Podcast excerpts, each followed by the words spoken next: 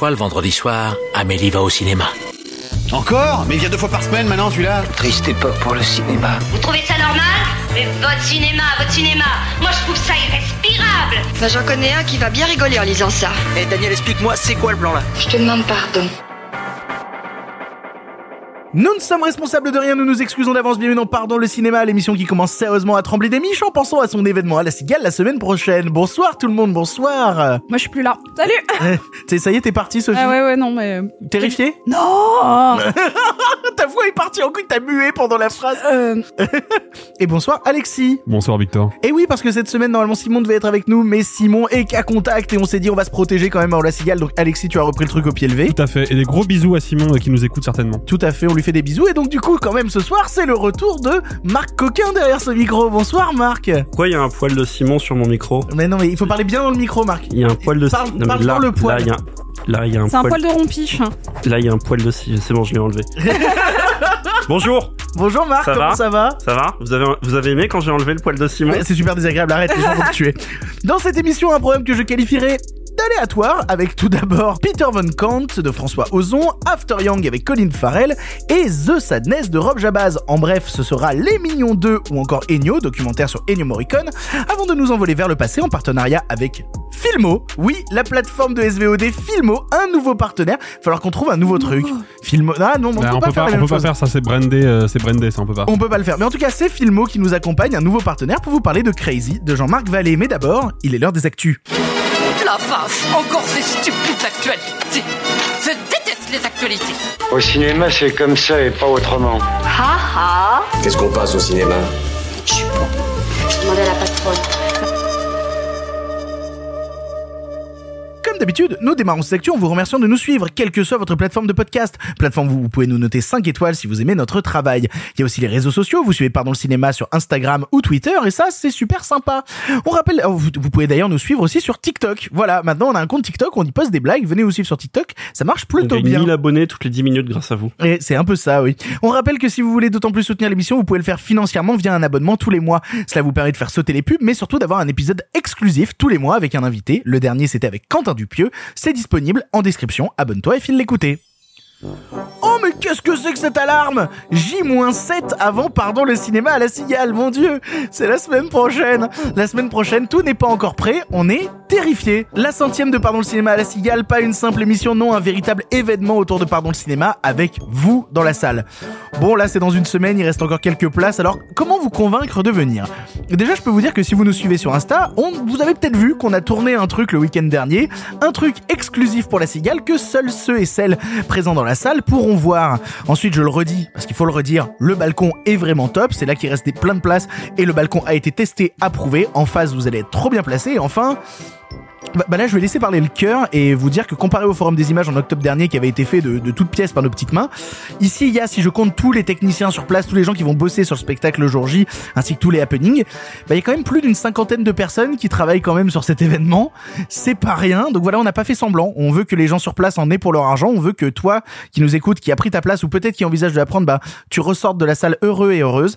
Alors voilà, quoi dire de plus à part prends ta place. Le lien est en description ou directement sur Ticketmaster. Tu tapes Pardon le cinéma, c'est à la Cigale vendredi prochain, le vendredi 15 juillet à 20h.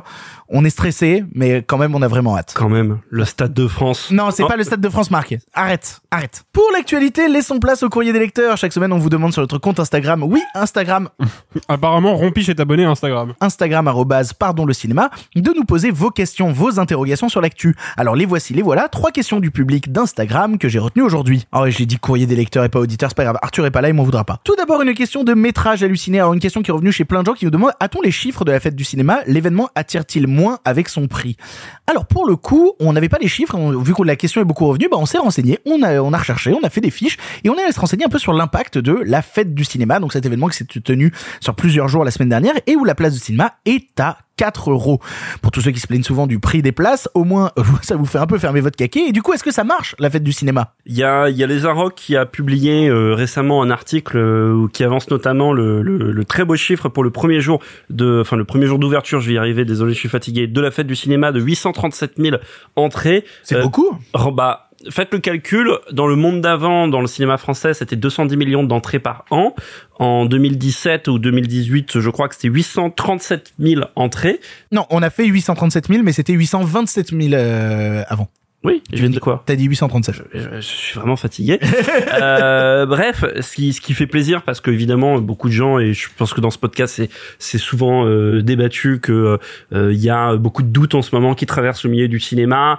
Il y a eu euh, beaucoup d'articles qui sont parus récemment dans des médias, dans 20 minutes, euh, dans BFM TV, enfin sur un article de BFM TV. Ouais, c'est Jérôme Lachasse qui a fait un gros article où il a interrogé des gens comme euh, euh, comme Simon, d'ailleurs par exemple, dans les gens qui étaient et interrogés, Fabien Antoniente par exemple. et Vincent Maloza. Voilà, c'est. Mais voilà, il y a, beaucoup d'articles euh, qui- se posaient la question pourquoi les gens reviennent pas, euh, pourquoi les gens reviennent pas en salle, et qui donc posaient la question du, du prix souvent ou euh, du coup le succès de la fête du cinéma Ou pas que, parce qu'il y a des gens qui se plaignaient aussi du fait que l'offre cinématographique était dans les pas, salles de était cinéma pas bonne. était pas bonne. Un, un truc que j'ai vraiment envie de, de tabasser comme argument parce que bon, on a vu tous beaucoup de films parce que aussi c'est notre taf, mais on a vu beaucoup de films cette année. Moi, j'en suis à 132 films sortis en 2022 ou qui vont sortir en 2022. Et j'ai voulu me faire une sorte de bilan à mi-parcours euh, de cette année, genre euh, juste en garder 30 euh, pour voir. Et ben juste déjà en garder 30, ça a été compliqué parce qu'on a vu vraiment beaucoup de trucs super cette année. Je trouve qu'on a vraiment une belle année cinéma et qui en plus est plutôt accessible parce que cet argument du ticket trop cher, on l'entend encore euh, plein, plein, plein, de fois. Mais je crois que tu voulais citer une, une enquête des échos euh, à ce niveau-là. Ouais, je je vous invite à vous aller sur le site des Échos. Il y a une très belle enquête, un très long article qui a été fait et qui condense énormément d'informations différentes pour vous expliquer euh, bah déjà le fonctionnement du, enfin revenir un peu sur le fonctionnement du ticket de cinéma et et donc euh, le pourquoi du comment du prix. Et on apprend que évidemment, enfin ça c'est c'est aussi des chiffres que publie le CNC parce que c'est un article qui est fait d'après des statistiques du CNC. Tous les ans, euh, le CNC émet des, des, des statistiques. Je crois qu'il y a euh, environ euh, 10%, moins de 10% de billets par exemple qui sont payés plus de 12 euros, donc ça vous donne une idée, et qu'en fait la majorité des, des places, alors vous relirez l'article, vous me corrigerez si je dis une ânerie, la majorité des places je crois sont payées entre 7 et 9 euros. Euh, plutôt entre 6 et 7 balles, Bon, moi, de bah, ce que j'avais euh, vu. hein. Voilà. Donc euh, encore moins, tu vois. euh, je vous invite vraiment. Alors malheureusement, je, je- évidemment, je n'arrive plus à, à retenir le nom de l'auteur. Je m'en excuse auprès de lui s'il m'écoute. Mais lisez, c'est un très beau travail de, de compilation et, et qui après pointe du doigt en effet. Et ça, c'est un débat dont on parle souvent et que la fête du cinéma euh, révèle aussi la différence entre le prix réel et le prix ressenti.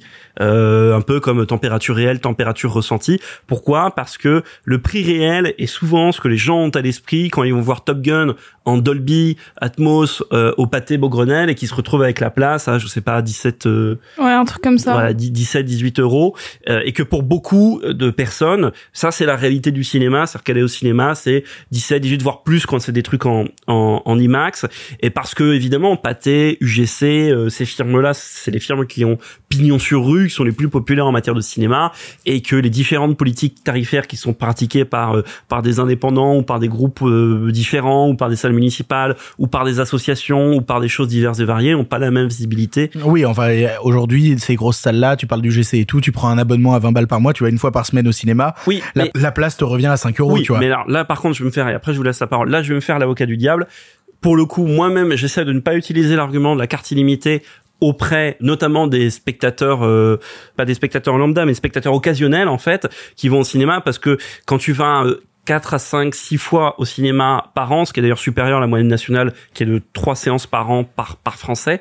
Quand tu vas 4, 5, 6 fois au cinéma par an, déjà ta carte n'est pas rentable. Oui, mais par contre, il existe des systèmes, en tout cas. euh, je- Deux cartes préachetées. avec des Exactement. places- Avec des, avec des places préachetées, les places préachetées sont souvent à 5,50 ou 6 euros. Exactement. Donc au Non, il y a final, plein de tu, regardes, tu regardes beaucoup de salles de province, ça fonctionne comme Il y a ça. plein de dispositifs, mais souvent ces dispositifs n'ont pas forcément la visibilité qu'il faut. Et la fête du cinéma, bah évidemment c'est une pub géante pour la place à 4 euros, donc là ça marche. Mais comme quand il y a des soldes, on multiplie toujours les ventes, c'est Oui, c'est normal. Moi, ce qui m'interroge un petit peu quand je vois les chiffres de la fête du cinéma, c'est quels films ont le plus marché, parce que malgré tout, il y a une niche de cinéphiles qui va voir euh, tout ce qui sort, tout ce qui peut les intéresser.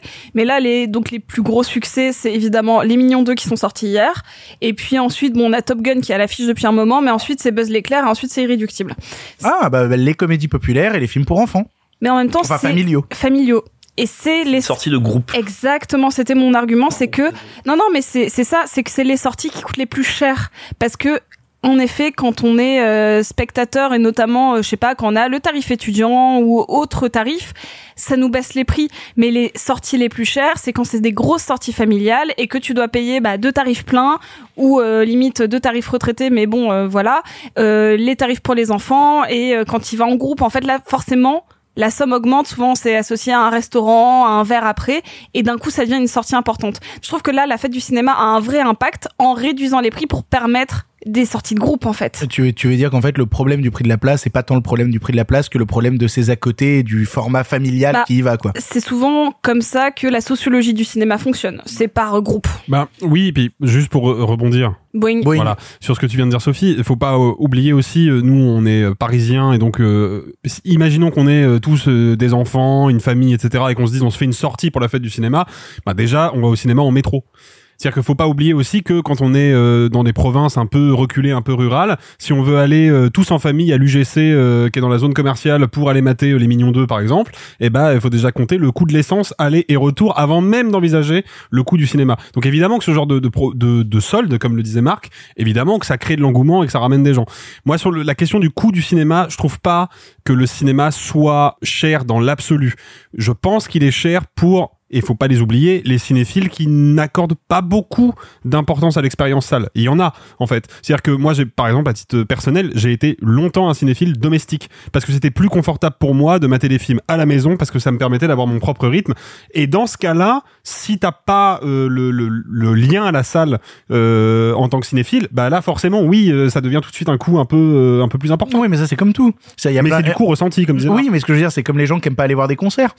Quand tu as pas l'habitude d'aller voir souvent des concerts et que tu vois soudainement qu'un concert vaut 60 balles, bah tu te dis bah putain, ça me fait chier. Ouais, Alors 60 que- balles, t'es gentil, mais... Oui, non, mais ce que je veux dire par là, alors que des gens qui ont l'habitude d'aller voir des concerts et qui aiment ça et qui ont un budget défini pour ce truc-là, bah, quand ils voient 60 balles, pour eux, c'est une normalité. Donc en fait, c'est juste des gens qui se plaignent mais qui ont pas euh, l'habitude. Genre, je, je, enfin, le, le mot n'est pas bon, mais ce que je veux dire par là, c'est évidemment quand t'as pas la passion, ça te coûte, t'as l'impression que ça te coûte toujours plus ça, cher que pour quand ça tu l'as. C'est pour ça aussi que, que je rejoins ce que, ce que dit Marc et c'est quelque chose que les gens doivent garder en tête. Je suis sûr qu'il y a parmi les gens qui disent que le cinéma c'est trop cher, que c'est que c'est un budget trop important. Je suis sûr qu'il y a dans cette catégorie-là, et je dis ça sans mépris, des gens qui en fait ont pour principal mode de consommation de mater des films chez eux et qui du coup n'ont pas ce lien forcément à la salle. Donc forcément pour eux ressenti c'est cher. Bah oui. Ou qui ne sont pas au courant que plus proche de chez eux, il y a une salle indépendante pas très connue Par exemple. oui. et que en fait eux ne sont peut-être pas au courant et donc vont prendre la voiture pour aller euh, à l'UGC ou au CGR qui est 40 bornes plus loin. Je pense, je, je caricature mais je pense que c'est une réalité pour pour pas mal de personnes. Après, dernière chose pour euh, reprendre, euh, rebondir de nouveau Boing. sur ce que disait Sophie. Boing. Le côté sortie familiale. C'est vrai. euh, après, je trouve qu'on est aussi beaucoup, et c'est un débat toujours un peu tatillon dans la culture, la question du prix en général de la culture, de l'accessibilité à la culture. Euh, je trouve qu'il y a aussi beaucoup de personnes qui, sous réserve d'accessibilité, pensent que tout doit être gratuit ou le moins cher possible, comme si les gens qui travaillent dans la culture ne sont pas des travailleurs, ne méritent pas d'être rémunérés, sachant que la plupart des gens qui travaillent dans le cinéma, euh, en fait, si vous enlevez le gratin très supérieur, euh, pas forcément. Il y a beaucoup de précaires hein, quand même, euh, des gens qui travaillent dans les salles euh, jusqu'à toute la chaîne de production, de distribution, enfin une partie de la chaîne de production et de distribution. Et, Non, et moi, so- soyons honnêtes, la place serait à 4 balles toute l'année que des gens trouveraient le moyen de dire que c'est cher. voilà, c'est ça où je voulais en venir. Et moi, ça m'embête parce que souvent, voilà, t'as l'argument, la sortie en, et c'est ce que disait Sophie, la sortie en groupe, c'est cher parce qu'ensuite, il faut payer le resto, etc. Mais c'est marrant parce qu'à côté, on n'impose pas au resto de baisser les prix, on n'impose pas au resto de brader leur service, alors que le cinéma propose un service. Le cinéma, il y a des travailleurs qui sont là pour le cinéma. Vous proposez, vous, vous montrez une œuvre qui a été produite elle-même par des groupes de travailleurs, etc., etc. Donc oui, au bout d'un moment, ça a un coût et malheureusement, en effet, tu as des acteurs de l'audiovisuel les plateformes, mais pas que, qui tirent les tarifs vers le bas parce qu'ils ont une chaîne de diffusion et de production qui leur permettent, et encore, de tirer ces tarifs vers le bas, qui précarisent euh, l'ensemble. Quand on sait ce qu'un auteur touche sur un visionnage de film Netflix, c'est assez, euh, c'est assez, euh, assez délirant. Ah, je savais même pas que c'était comptabilisé ça, tu vois. Si, si, parce que tu touches. Mais, mais il, se passe, il se passe la même chose, parce que moi je te coupe Marc, mais Non, il se passe exactement la même chose en fait avec les plateformes de SVOD qui s'est passé avec les plateformes de, de streaming musical type Spotify. Il y avait euh, il y a quelques années euh, le- le- l'ancien guitariste de Led Zeppelin, Jimmy Page, qui avait pé- pété un coup de gueule. Bon, euh, rappelons quand même qu'il est pété de thunes à la base, mais il avait pété un coup de gueule parce qu'il avait dit je me suis rendu compte depuis que le catalogue de Led Zeppelin est passé en streaming et qu'il est majoritairement écouté comme ça que je gagnais 50% de droits d'auteur de moins chaque année qu'avant.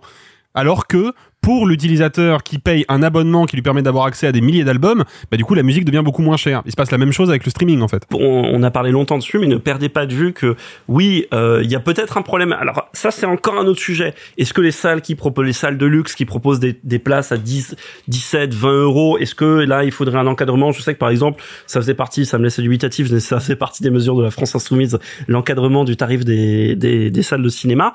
Euh, mais euh, voilà, ça c'est encore autre chose. La moyenne très très haute, mais il y a qu'une minorité de gens qui vont voir les films à ce prix-là. Maintenant, encore une fois, quand vous allez voir euh, des films, il y a des gens derrière qui travaillent. Évidemment, vous payez pas la même chose quand vous regardez un film chez vous. Il n'y a pas quelqu'un à l'accueil, il n'y a pas quelqu'un qui fait la sécurité, il n'y a pas quelqu'un qui va passer derrière vous pour nettoyer dans la salle. Tout, puis vous payez pas le même son, vous payez pas la même chose. Et en même temps, vous payez chez vous, vous payez votre loyer, vous payez la télé, vous payez l'électricité, vous payez votre abonnement quelconque. Bref, c'est un débat, on pourrait faire très longtemps dessus. Victor me fait des signes violents de la main, comme quoi je dois arrêter de parler. Euh, non, mais c'est un débat épineux. Ça revient euh, toutes les tous les deux jours sur Twitter, donc ça reviendra euh, toutes les deux émissions dans cette émission. Tout à fait. Euh, L'essentiel, c'est d'en parler, mais les problèmes aujourd'hui euh, d'accessibilité et du cinéma sont pas forcément autour de la plupart des salles qui font des tarifs beaucoup plus bas que ce que vous pensez. Eh ben, restons sur les gens qui vont au cinéma parce qu'il y a une tendance en ce moment. tu vois, putain, la transition. On- en fait, on nous a demandé de commenter la tendance de mettre un costume pour aller voir les Mignons 2. Et Est-ce que c'est allé trop loin selon vous? Alors, si vous n'avez pas vu passer ça, effectivement, il y a un mouvement qui a été lancé aux US qui s'appelle les Gentle Minions. Et c'est des gens qui vont en costume voir les Mignons 2 et qui sont ravis, qui font des vidéos, des TikTok où ils vont voir les Mignons 2 en costume. Ils applaudissent quand ils voient des mignons à l'écran. Ils sont ravis. Et en fait, ça commence à faire débat. C'est-à-dire que ça, il y a, une sorte de tendance qui commence à dire, bah oui, bah c'est bien, les gens vont profiter du film et c'est vraiment cool. Et une autre tendance qui disent, bah non, ils font chier en fait. Il y a même des salles de cinéma qui ont mis des pancartes devant leur salle en disant, si vous comptez venir en costard pour voir les Mignons 2, bah on vous refusera l'entrée à la salle. Donc ça divise un petit peu sur le fait d'aller en salle de cinéma de la manière dont on profite aussi des films. Première.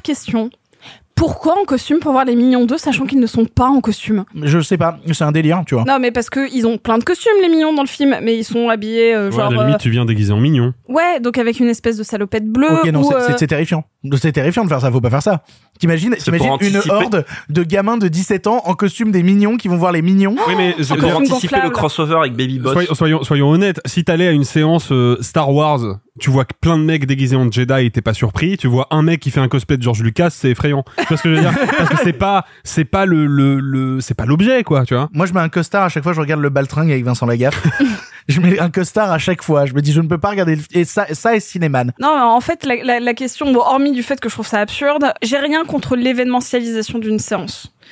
Ça peut permettre des fois d'avoir une espèce de regain pour euh, le côté un petit peu fun, surtout que bon, on va pas se mentir, on regarde pas euh, les Mignons 2 ou les Mignons 1 comme on va regarder euh, 2001 l'Odyssée de l'espace ou comme on va regarder un Terrence Malick.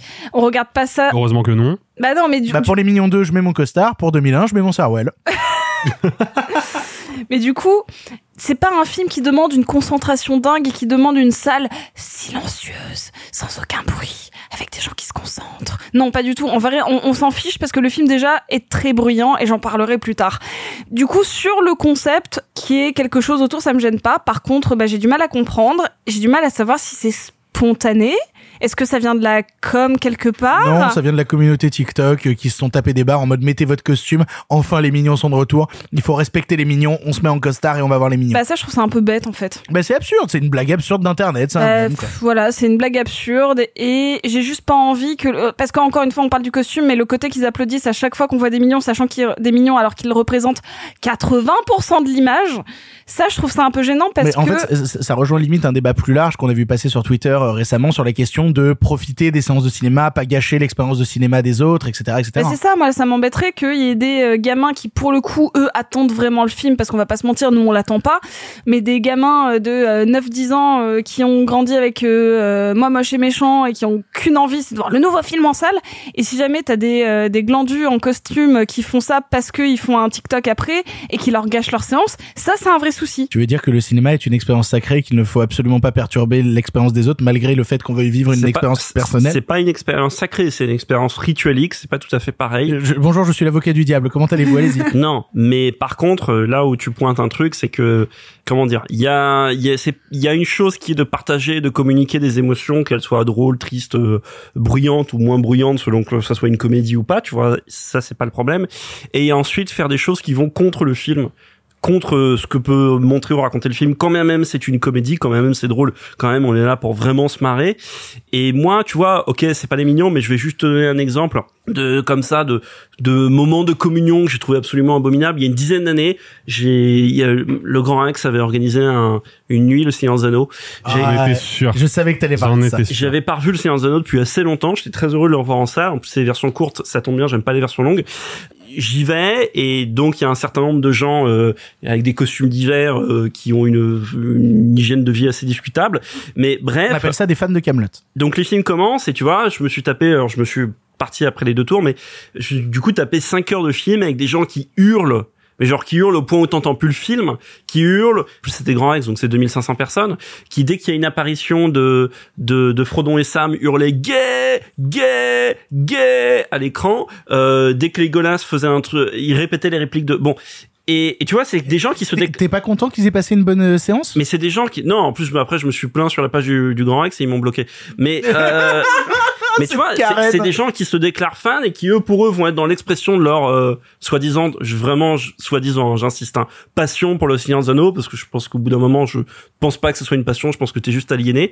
Mais euh, mais bref et là il y a un vrai problème. Tu, là t'es dans un gâchis total de l'œuvre et comment tu peux prétendre profiter ou aimer de, de ce que de ce que t'aimes? Après, attention quand même, euh, parce ouais que... not all fan je sais mais Non, alors, c'est pas du tout ce que j'allais dire, mais c'est que faut pas confondre une séance spéciale marathon où 90% du public vient pour ça, pour cette expérience de la salle, qu'elle t'ait déplu, c'est dommage, mais c'est la raison pour laquelle les gens y vont.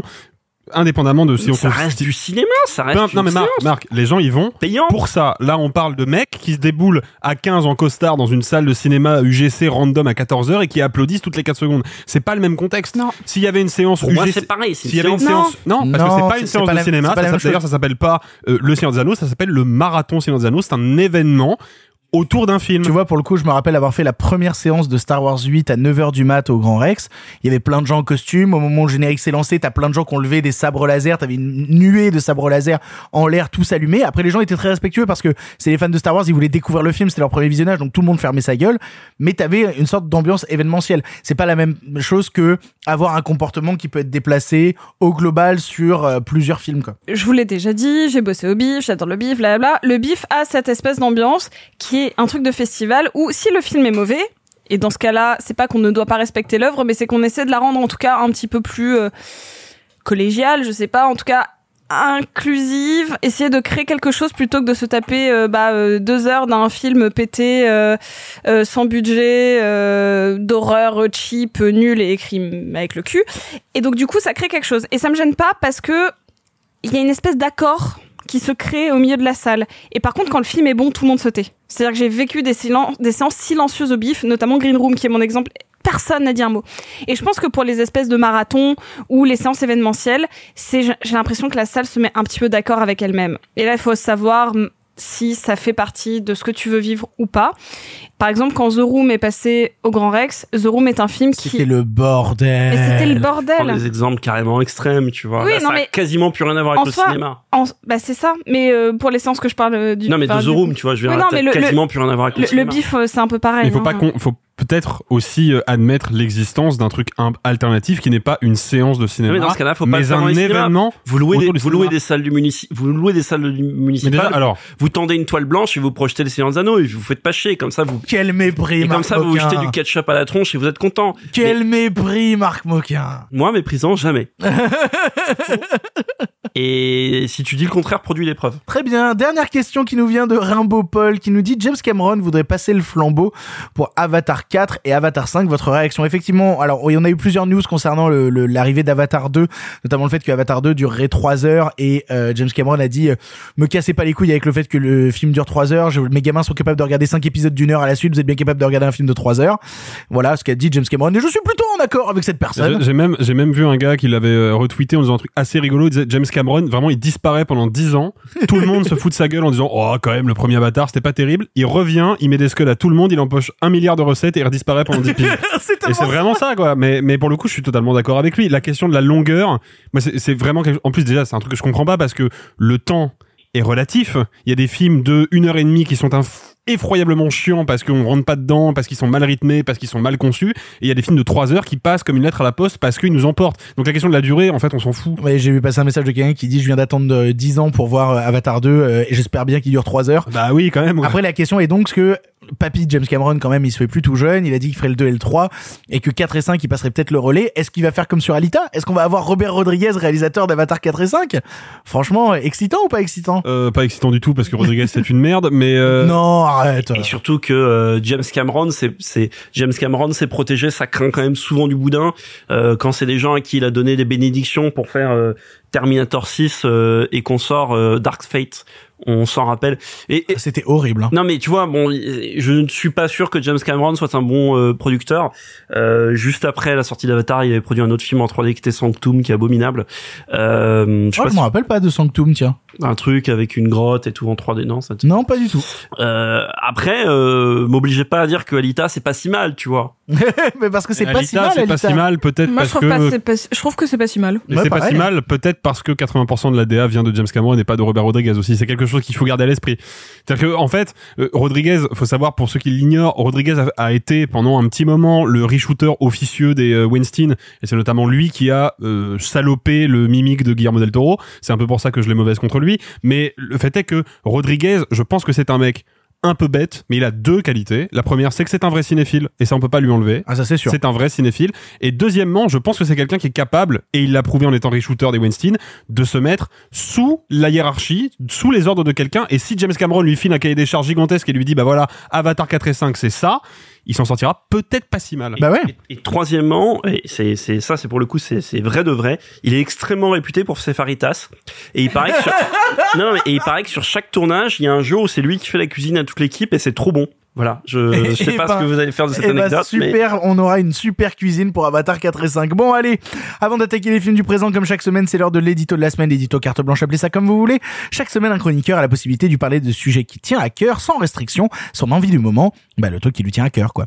Cela peut avoir un lien avec l'actualité ou non, qu'importe, tant que le chroniqueur peut s'exprimer librement sur ce qu'il ou elle désire. Et cette semaine, l'édito sera tenu par Marc Moquin, c'est l'heure de la carte blanche de Marc. Ça fait pas vrai con comme t'es, te demande ton avis Donnez-moi carte blanche et votre avis. Ah, tu me demandes mon avis maintenant Mais tu causes français, ma salope. Je ne le cause pas, je le parle. Mais vous m'aviez donné carte blanche. C'est ma raison de plus pour faire attention.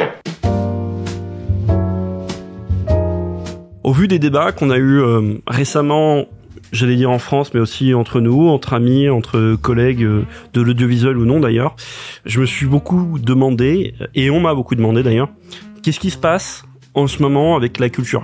Comment ça se fait que euh, constamment sur euh, les réseaux sociaux, même si encore une fois je sais que les réseaux sociaux c'est pas la vraie vie, mais les réseaux sociaux et ailleurs, hein, c'est aussi des discours que moi j'ai entendus euh, dans la vraie vie, il y a une telle défiance entre la culture, les acteurs de la culture, les institutions de la culture, une défiance telle qu'on dirait que d'un côté il y a une lutte entre ceux qui le défendent et ceux qui attaquent, une lutte très violente, faisant d'ailleurs que ceux qui la défendent et ceux qui la promeuvent sont euh, quasiment euh, dans une niche, une forme de ce qu'on dirait aujourd'hui une élite, des sortes de privilégiés qui seraient déconnectés du monde parce que justement ils défendent une culture qui elle-même serait au conditionnel déconnectée du monde.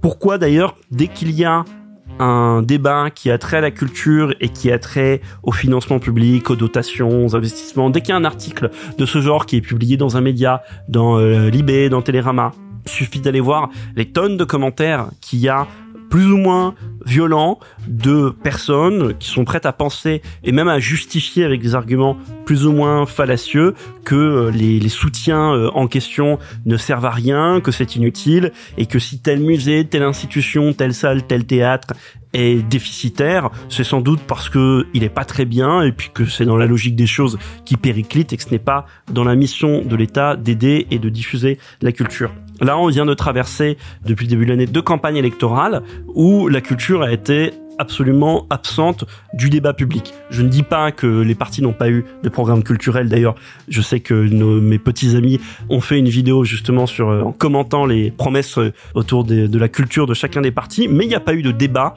il n'y a pas eu de confrontation d'idées sur la culture en France. Qu'est-ce qu'on fait de la culture? Soit parce que beaucoup considèrent, et c'est vrai, que tout ce qui est autour de la culture est acquis. C'est là à jamais. Il y a plein d'initiatives, c'est très bien, ça fait plaisir à tout le monde. Encore une fois, récemment, on est en train de découvrir que ce qui est acquis ne l'est jamais totalement ou alors parce que tout simplement on s'en fout. Ça ne paraît pas être dans les médias la priorité par rapport à des débats, par exemple, sur l'hôpital public ou euh, la sécurité. Comme si il y avait une limite de débat qu'on pourrait avoir dans la société, que si on faisait des débats sur ces sujets-là, qui sont des sujets qui exigent des réponses à court terme, on ne pourrait pas avoir des débats de fond sur des réponses et des investissements qui sont sur le long terme, comme c'est souvent le cas avec la culture ou comme c'est souvent le cas avec l'éducation nationale. Deux choses qui sont extrêmement connectées, qui sont des promesses à long terme dont les fruits se portent sur des générations entières. Je prends l'exemple du cinéma. Le cinéma aujourd'hui, la diversité qu'on défend souvent dans cette émission, dont on a encore parlé dans les news de l'émission dans laquelle j'enregistre, diversité qui est, qui est, critiquable, qui est jamais parfaite, qu'on continue néanmoins à essayer d'améliorer, dans un système qui a lui-même autant de défauts que de qualités, c'est déjà beaucoup plus que la plupart des systèmes dans le monde qui n'ont que des défauts à ce sujet-là. Bref, euh, cette diversité aujourd'hui on l'a parce que dans les années 80-90, on a mis en place un certain nombre de politiques qui ont mis 20-30 ans à porter leurs fruits et faire qu'on a aujourd'hui, la situation qu'on a à ce sujet-là, politique, qui ont été mises en œuvre au moment où le cinéma français, par exemple, était le plus bas. Fin des années 80, début 90, le cinéma français, c'est un tout petit peu plus de 100 millions d'entrées en France par an, c'est extrêmement bas. J'y reviens, à chaque fois il y a la remarque pour qui paye-t-on? Moi j'ai pas envie de payer pour quelque chose, j'ai pas envie de payer pour les autres, je veux payer que pour ce que je consomme, etc. etc. Ça revient tous les deux jours à propos du cinéma français, la chronologie des médias. Et maintenant c'est une question qui est revenue sur le, devant de la scène avec la question de la télévision et de la redevance. On en a euh, un peu parlé sur les réseaux mais peut-être pas assez pour se rendre compte de qui est-ce qu'en train de se profiler. Ça se passe peut-être un peu trop doucement, il y a peut-être pas assez de bruit, même s'il y a les acteurs du service public qui sont concernés. Ça fait longtemps que la redevance est sur la sellette, mais euh, maintenant il s'avère que voilà, il y a Dieu le Père qui a décidé que ça serait la fin, qui a donné le coup de grâce. Euh, il y aurait plus de redevance en 2022. Promesse populiste pour faire économiser un petit peu d'argent, soi-disant, aux classes moyennes ou aux classes les plus précaires. Avant d'aller un petit peu plus loin, un petit rappel factuel que beaucoup semblent ignorer parce que je vois que beaucoup de gens euh, en fait n'ont pas vraiment idée de qu'est-ce que ça représente en, quantité euh, la redevance. Juste pour vous dire très rapidement ça vous le savez c'est 138 euros annuels. Donc ils sont payés par 27 millions de foyers, ça donne environ 3,8 milliards répartis euh, aux deux tiers pour France Télévisions, 15-16% pour Radio France, 7% Arte, 6% France Média Monde, 2% INA, 2% TV5 Monde. Voilà. Pour qui on paye à chaque fois, pour qui vous payez, vous payez pour vous, vous payez pour les autres. Je trouve ça délirant aujourd'hui qu'il faille quand même expliquer qu'en France, il y a un certain nombre de services que vous payez, que vous n'utilisez pas, que parfois vous pouvez payer toute votre vie pour la police alors que vous n'avez jamais appelé la police ou vous n'avez jamais appelé les pompiers, mais que le jour où d'ailleurs ça vous sera peut-être utile. Ceci dit, je vous mets au défi vraiment, vous n'avez jamais écoutez France Info, France Inter, France Culture, vous n'avez jamais regardé France 2, France 3, France 5, vous n'avez jamais regardé Arte, vous n'avez pas bénéficié des programmes France TV où là récemment par exemple on a vu des films de Satoshi Kon ou plein de films d'animation japonais disponibles gratuitement sur France.tv Pareil pour Arte TV d'ailleurs. Bref, là, la question de l'accessibilité quand même, elle est totale. Il suffit juste d'avoir un ordinateur et une connexion Internet. Certes, des gens n'en ont pas, mais on peut quand même difficilement faire mieux à ce sujet-là. Beaucoup de gens le savent pas quand ils s'en plaignent de la redevance télé. Si c'est trop, il est aussi possible d'avoir des exonérations. Si vous ne gagnez pas d'argent, si votre revenu fiscal est nul, vous pouvez être exonéré. Si vous gagnez le RSA, vous pouvez être exonéré. Si vous êtes une personne très âgée, vous pouvez être exonéré, etc. On peut réfléchir, et moi ça me choquerait pas qu'on ait des débats sur trouver une meilleure équité pour la redevance télé qui en effet est payée de la même manière par tout le monde, selon que vous soyez un foyer euh, riche ou non, on peut réfléchir à ça. Mais ça n'a pas été réfléchi. Ce qui a été réfléchi, c'est tout simplement de la supprimer au profit d'une dotation qui sera faite par l'État. Et le problème d'une dotation, je ne vous apprends rien, c'est que la dotation peut varier d'une année à l'autre, d'un gouvernement à l'autre. La dotation rend le service public absolument dépendant de l'État et non plus des gens qui payaient la redevance télé. Et cette euh, redevance elle était garante malgré l'État et malgré les sans doute les tonnes de reproches qu'on peut faire au service public. Et j'espère qu'elle le sera de nouveau dans un futur proche. Elle était garante de l'indépendance du service public. Imaginez le paradoxe génial en France d'avoir un service public qui est véritablement indépendant éditorialement, même si parfois il y a des choses un peu compliquées, mais qui reste éditorialement indépendant du pouvoir en place. Rendez-vous compte de ça. En Allemagne, ils ont la redevance télé, eux, ils payent moins. Pourquoi? Enfin, ils payent moins. Non, pardon, je me corrige. Le prix ressenti est moins. Pourquoi? Parce que c'est mensuel chez eux. Sauf qu'à la fin de l'année, ils payent plus pour un service public qui est beaucoup moins complet qu'en France. Bref, pensez-y. Je dis ça parce que je vois beaucoup de messages qui passent à ce sujet qui ne se rendent pas compte de la gravité de ce qui est en train de se passer. Ça se passe un peu comme une lettre à la poste et je trouve que ça, combiné à d'autres choses qu'on est en train de connaître en France, le fait qu'il y ait au hasard 89 députés du Rassemblement national à l'Assemblée nationale ou que tout simplement le pouvoir en place soit tout à fait enclin à pactiser avec ses députés et à faire passer un certain nombre de choses qui mettent en péril le, le, futur de, des acquis sociaux en France. Demandez-vous si tout ça n'est pas lié, demandez-vous où on va et demandez-vous vraiment si l'ennemi c'était les 138 euros que vous payiez par an et qui vous donnait accès, qui était en fait l'abonnement le plus riche que vous pourriez espérer très loin devant Netflix, très loin devant Amazon Prime, très loin devant à peu près tout ce que les services privés peuvent vous offrir. Bref, au moins, à défaut d'être pour ou contre, euh, qu'importe ce que vous pensiez de la redevance télé, au moins renseignez-vous et regardez ce à quoi ça vous donne accès, c'est important et il faut qu'on en parle il faut pas que les choses se passent comme elles se passent actuellement, c'est-à-dire dans une indifférence assez générale, soi-disant parce qu'il y aurait des problèmes plus graves à côté.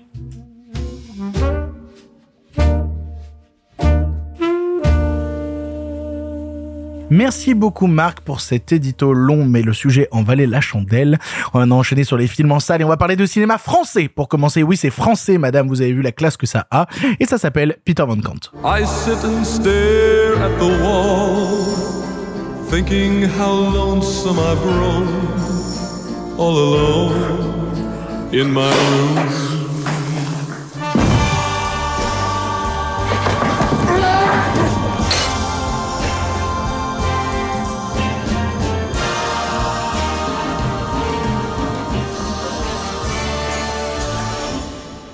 In my room.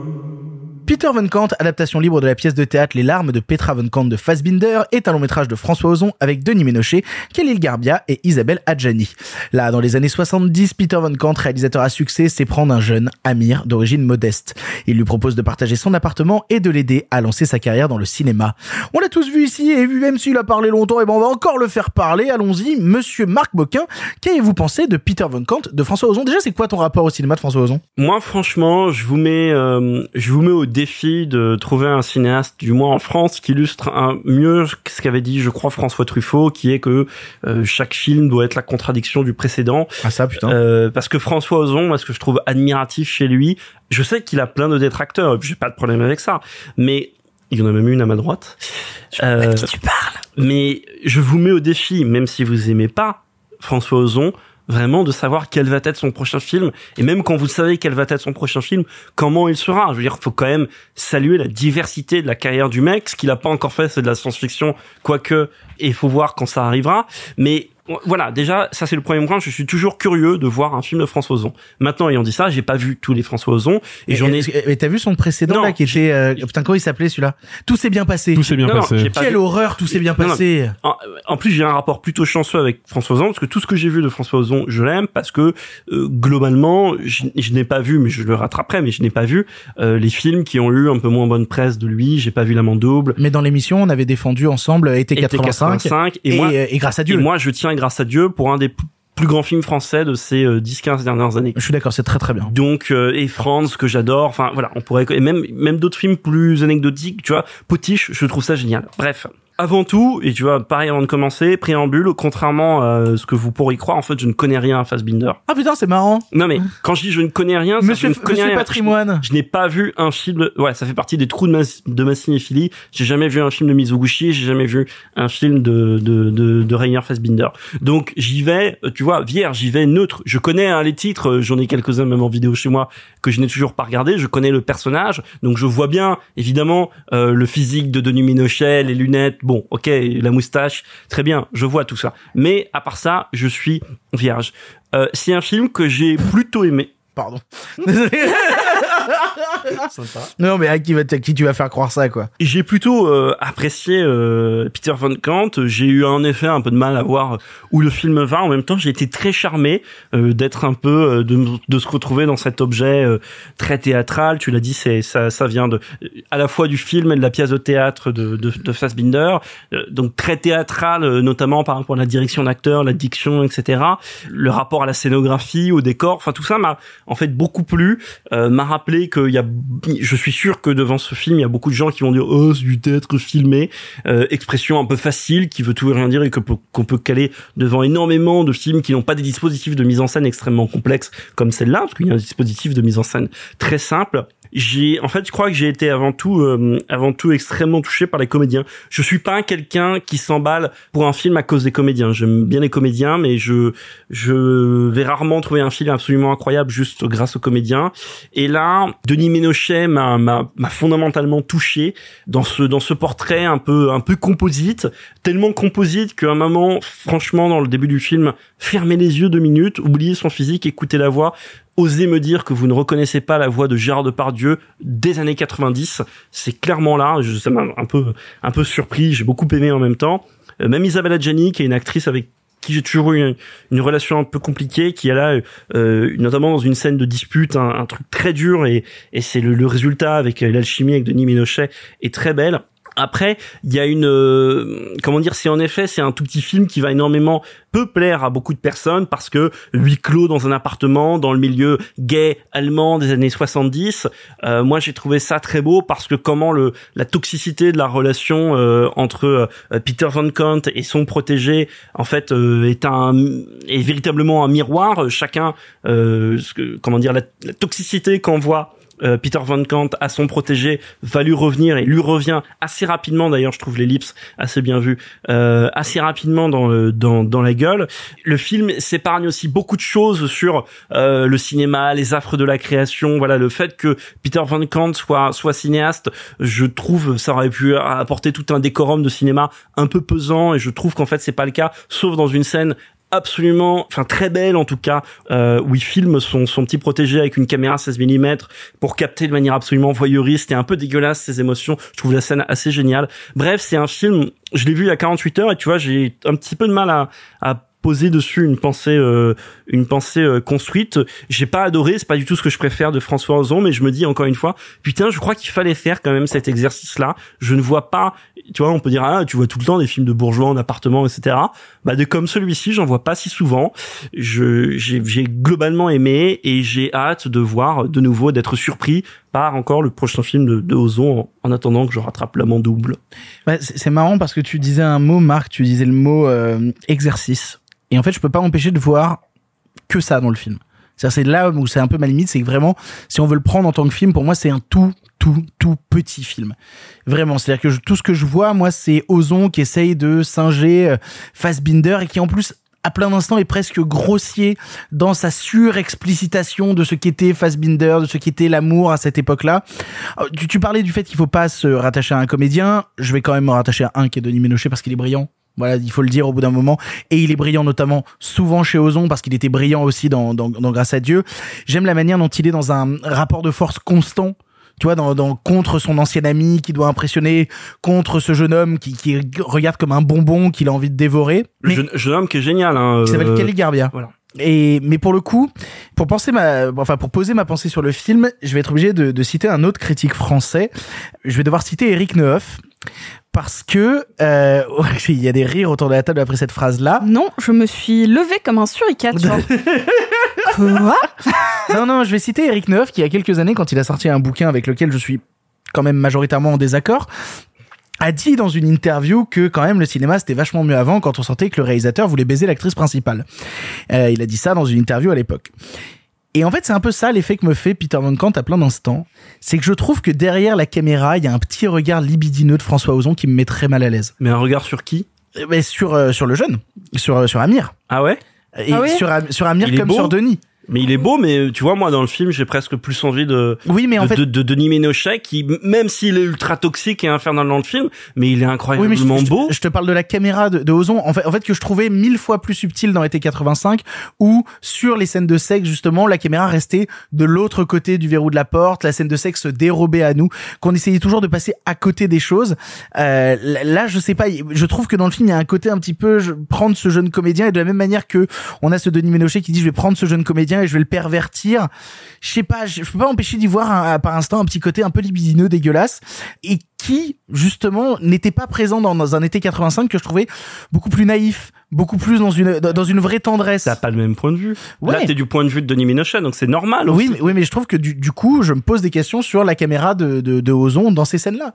C'est ça mon problème, en fait. Je, je, où, en plus, on a un personnage de jeune qui veut des films d'amour, qui veut des films où on pleure, qui veut des films où on souffre. Mais même en plus, cette scène, tu parlais de cette scène avec la caméra, qui, pourrait, qui pour moi est un des bons moments du film, hein, justement, parce que tout ce que te raconte François Ozon avec cette caméra à ce moment-là, c'est le cinéma, ça sert à plaire, ça sert à draguer. On utilise le cinéma justement parce qu'on a envie de se pécho. Et donc du coup, quand je vois, euh, non mais parce que c'est vraiment ça. C'est-à-dire cette scène-là, c'est vraiment Ozon qui prend sa caméra et qui te dit, là ma caméra, elle sert à pécho. Ah non, genre en vrai, vraiment c'est exactement ça. C'est genre je veux te baiser fort et en allemand. Exactement. Mais ce qui est intéressant et ce qui est notamment, et je vais faire une deuxième citation parce qu'on n'est pas loin de citer plein de gens ici, je vais citer Jean Renoir, puisque Jean Renoir disait par rapport au gros plan que euh, c'est justement ce qui différencie le théâtre du cinéma. Et donc, dans, quand on a cette question, tu parlais de dispositif théâtral, ce que fait justement Ozon, il a bien révisé son Jean Renoir avant, c'est qu'il te prend cette caméra-là, il va chercher des gros plans au plus près pour te dire, je fais ce que le théâtre ne pourra pas faire. Et regarde, mes personnages aussi sont contre ce dispositif théâtral et vont faire ce que le théâtre ne pourra pas faire en allant chercher les émotions au plus près des regards.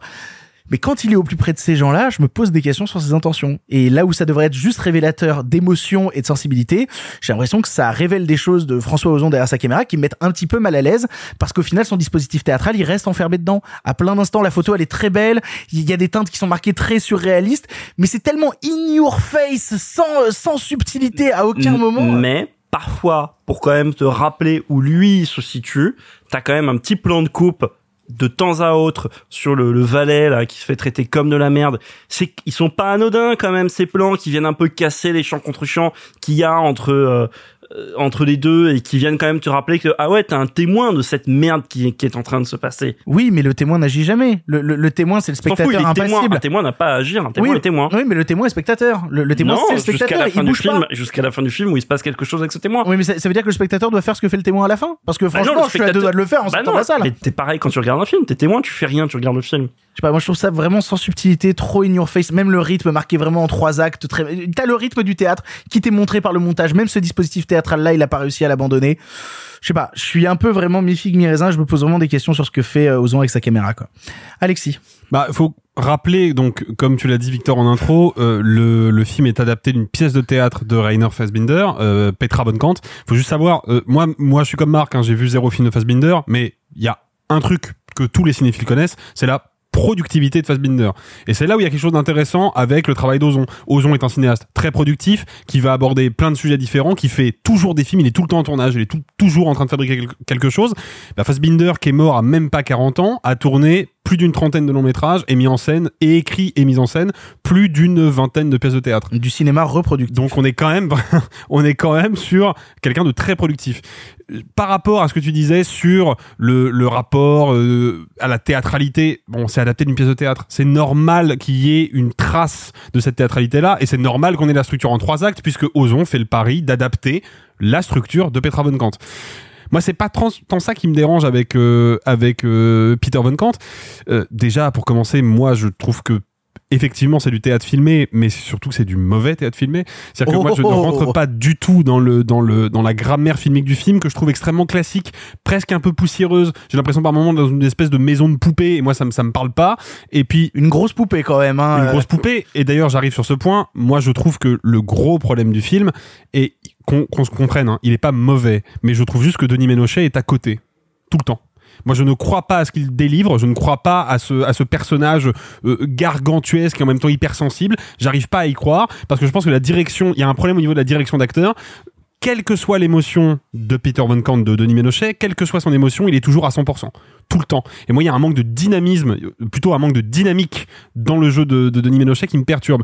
Et puis surtout, moi, je pense qu'il y a une impasse au fait d'être un cinéaste prolifique et ça se vérifie récemment avec Woody Allen, mais ça a pu se vérifier aussi avec Xavier Dolan au Québec, c'est que les cinéastes qui tournent beaucoup tout le temps et qui enchaînent les projets, bah parfois accouchent, et pour moi c'est le cas de Peter Van Kant, de films que je trouve simplistes. Je comprends le, la démarche de d'essayer de se rapprocher de l'icône Fassbinder, mais je comprends pas vraiment ce qu'il raconte avec. Je comprends l'idée de d'adopter un dispositif théâtral.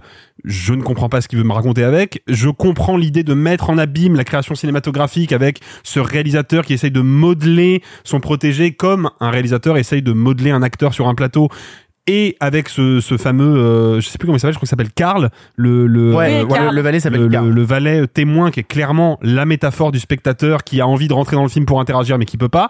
Sauf qu'encore une fois je ne comprends pas ce qu'il veut me raconter avec. C'est-à-dire que je vois la démarche maniériste je la salue d'un point de vue de direction artistique parce que le film est quand même très soigné par moments assez joli à regarder mais je ne comprends pas où il va. Je ne comprends pas vers quoi il m'emmène. Je pense que le film manque en vérité d'un prolongement, de quelque chose qui dépasse son dispositif de base et qui là permettrait de créer du sens, comme euh, a pu le faire Brian De Palma par exemple en s'amusant à refaire les films d'Hitchcock. Là, je ne comprends pas pourquoi Ozon tient à ce point-là à mettre en scène cette pièce-là de cette manière, pourquoi il a besoin de ce personnage, pourquoi il a besoin de se confronter à la figure de Fassbinder, et ce qui fait que pour moi le film en définitive m'apparaît comme une démarche euh, assez vaine. Sophie, pour conclure. Pas complètement d'accord en fait avec les reproches que vous lui faites, sans pour autant aimer le film. C'est marrant parce que t'as vraiment eu Marc qui a fait oui Non, mais on, on l'a vu ensemble hier avec Marc, donc euh, moi je trouve que le film est plutôt beau. Visuellement, je le trouve plutôt agréable à regarder. Je trouve que ça joue plutôt bien. Euh, j'ai juste un souci dans le film avec Adjani parce qu'en fait j'en ai j'en ai un tout petit peu marre qu'on essaye de la faire euh, de ne pas la faire vieillir et de lui donner pourtant le rôle d'une femme de son âge. En fait, il y a un truc qui me gêne profondément avec ça quand il lui dit "Ah mais ma chérie, tu n'as pas vieilli, on est censé être dans les années 70, elle peut pas avoir autant de botox dans la gueule en fait." et, et donc tu vois, genre, non mais j'avais envie de lui répondre c'est normal qu'elle vieillisse pas parce qu'elle a des techniques d'anti-vieillissement modernes et pas euh, pas ce qu'on faisait avec genre euh, tu vas en, en, en thalasso et tu vas te faire un petit peu tirer le visage avec des papouilles. Enfin bref, on n'en est plus là. Et donc Va te faire tirer le visage avec des papouilles. oui, bah en gros des, TikTok, ça aussi.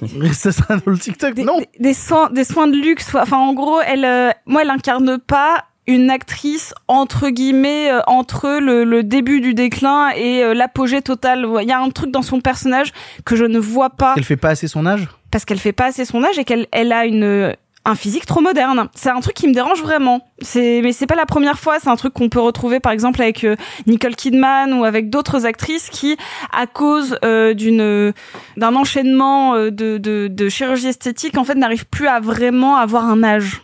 Et ça, c'est un truc qui me gêne avec Adjani en ce moment. Mais bon, si on passe sur ça, qui est un, un petit détail, je trouve que le film est malgré tout un petit peu paresseux. Et j'ai, vous savez à quel point j'ai des soucis avec le cinéma d'Ozon, mais celui-là, je le trouve un petit peu trop paresseux. Je vais vous donner un exemple qui est une facilité de montage qui va servir un ressort comique, à savoir... Euh, ah bah non, je ne vais pas faire ça, cut, je le fais. Ah bah non, euh, je ne vais pas prendre de cocaïne, tu sais, je suis sobre depuis six mois. Cut, cocaïne. Ah bah non, euh, je ne bois plus d'alcool, je- cut, alcool. Ah bah non, euh, on est disputé, on doit... cut, on couche ensemble. Enfin, en fait, ça, le, le film le fait trois, quatre fois. Tu viens de décrire l'émission Pardon le cinéma, c'est incroyable. Et donc, bah ça, ça me gêne parce que je trouve que c'est de la de, de la paresse euh, de montage, mais aussi de la paresse narrative parce que le film tourne vite en rond sur son principe. Et donc ça, c'est mon vrai souci. Pourtant, je prends plaisir à voir cet échange euh, toxique de regard, de tendresse euh, entre euh, donc euh, Denis Ménochet et Kel Garbia que je trouve d'une beauté. Mais il est, en fait, j'aime beaucoup. euh, donc, il faut savoir que dans l'ADA du film, il y a des grands panneaux euh, de représentation. euh, de peinture, je dirais, euh, 17-18e siècle, un peu réaliste, de scènes bibliques. Du Christ, hein, carrément. hein. Ouais, du, bah alors, oui et non, parce qu'en fait, lui, quand il le représente, c'est pas le Christ, c'est Saint Sébastien. Excusez-moi. Pardon, on a une littéraire, pardon. Bon, ouais, littéraire, littéraire. Euh, Elle a pas voulu dire oui, elle a juste répété le mot. Une, Oui, une- une littéraire pieuse. oui, tout à fait. ah bah, je salue ma prof de fac qui nous a fait étudier des psaumes pendant un trimestre. Formidable. Euh, Bravo à elle. Voilà, bravo à elle, connasse. Euh, et donc ça, ça, genre je prends plaisir à regarder ça et en même temps euh, bah, je trouve que ça, ça tourne à vite parce qu'on a compris que c'était une répétition et j'aurais voulu presque qu'on soit encore plus enfermé il y a un truc où les gens sortent et tout ça et en fait il y a un, un petit euh, un petit rouage qui me gêne et en même temps, le vrai souci pour moi avec le film, c'est que le film est encore très misogyne. Et je suis désolée avec ça, j'en ai déjà parlé, il faut savoir, et là je vais parler de mon rapport à Ozon, je vais faire vite. Ozon, ça a été un de mes réalisateurs préférés pendant très longtemps. C'est-à-dire que Huit femmes a été un film très important pour moi dans ma cinéphilie et je pensais qu'il aimait les femmes très fort. Jusqu'à l'épisode Jeune et Jolie euh, où vous pouvez retrouver ça sur le plateau de Claire Chazal, il dit qu'inconsciemment, toutes les femmes ont envie de se prostituer, de connaître leur valeur monétaire aux yeux des hommes. C'est un truc pour duquel il s'est excusé, mais en fait qui se retrouve régulièrement dans son cinéma. Et donc là, quand face à des personnages très caricaturaux presque de femmes dans son cinéma, savoir la mère, la meilleure amie et la fille, il les traite de putes trois fois, très fort. Et en fait, je me suis sentie un petit peu insultée dans le sens où j'ai dit, ok, il va remettre entre guillemets une entité féminine qui est incarnée par ces trois femmes, et il va encore la salir. Et j'arrive, j'ai vraiment du mal, même dans l'été 85, que j'aime pas trop pour plein de raisons.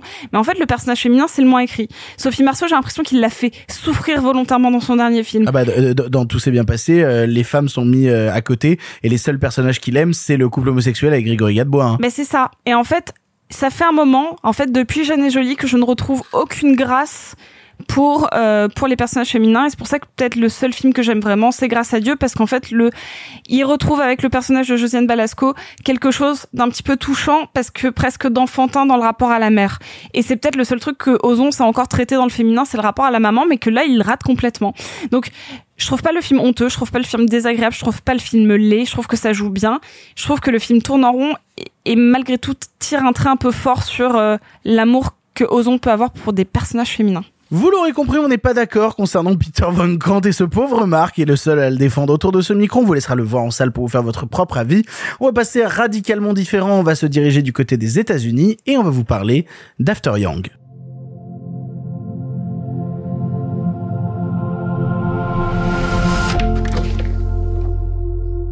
Did you only want to be human? That's such a human thing to ask, isn't it?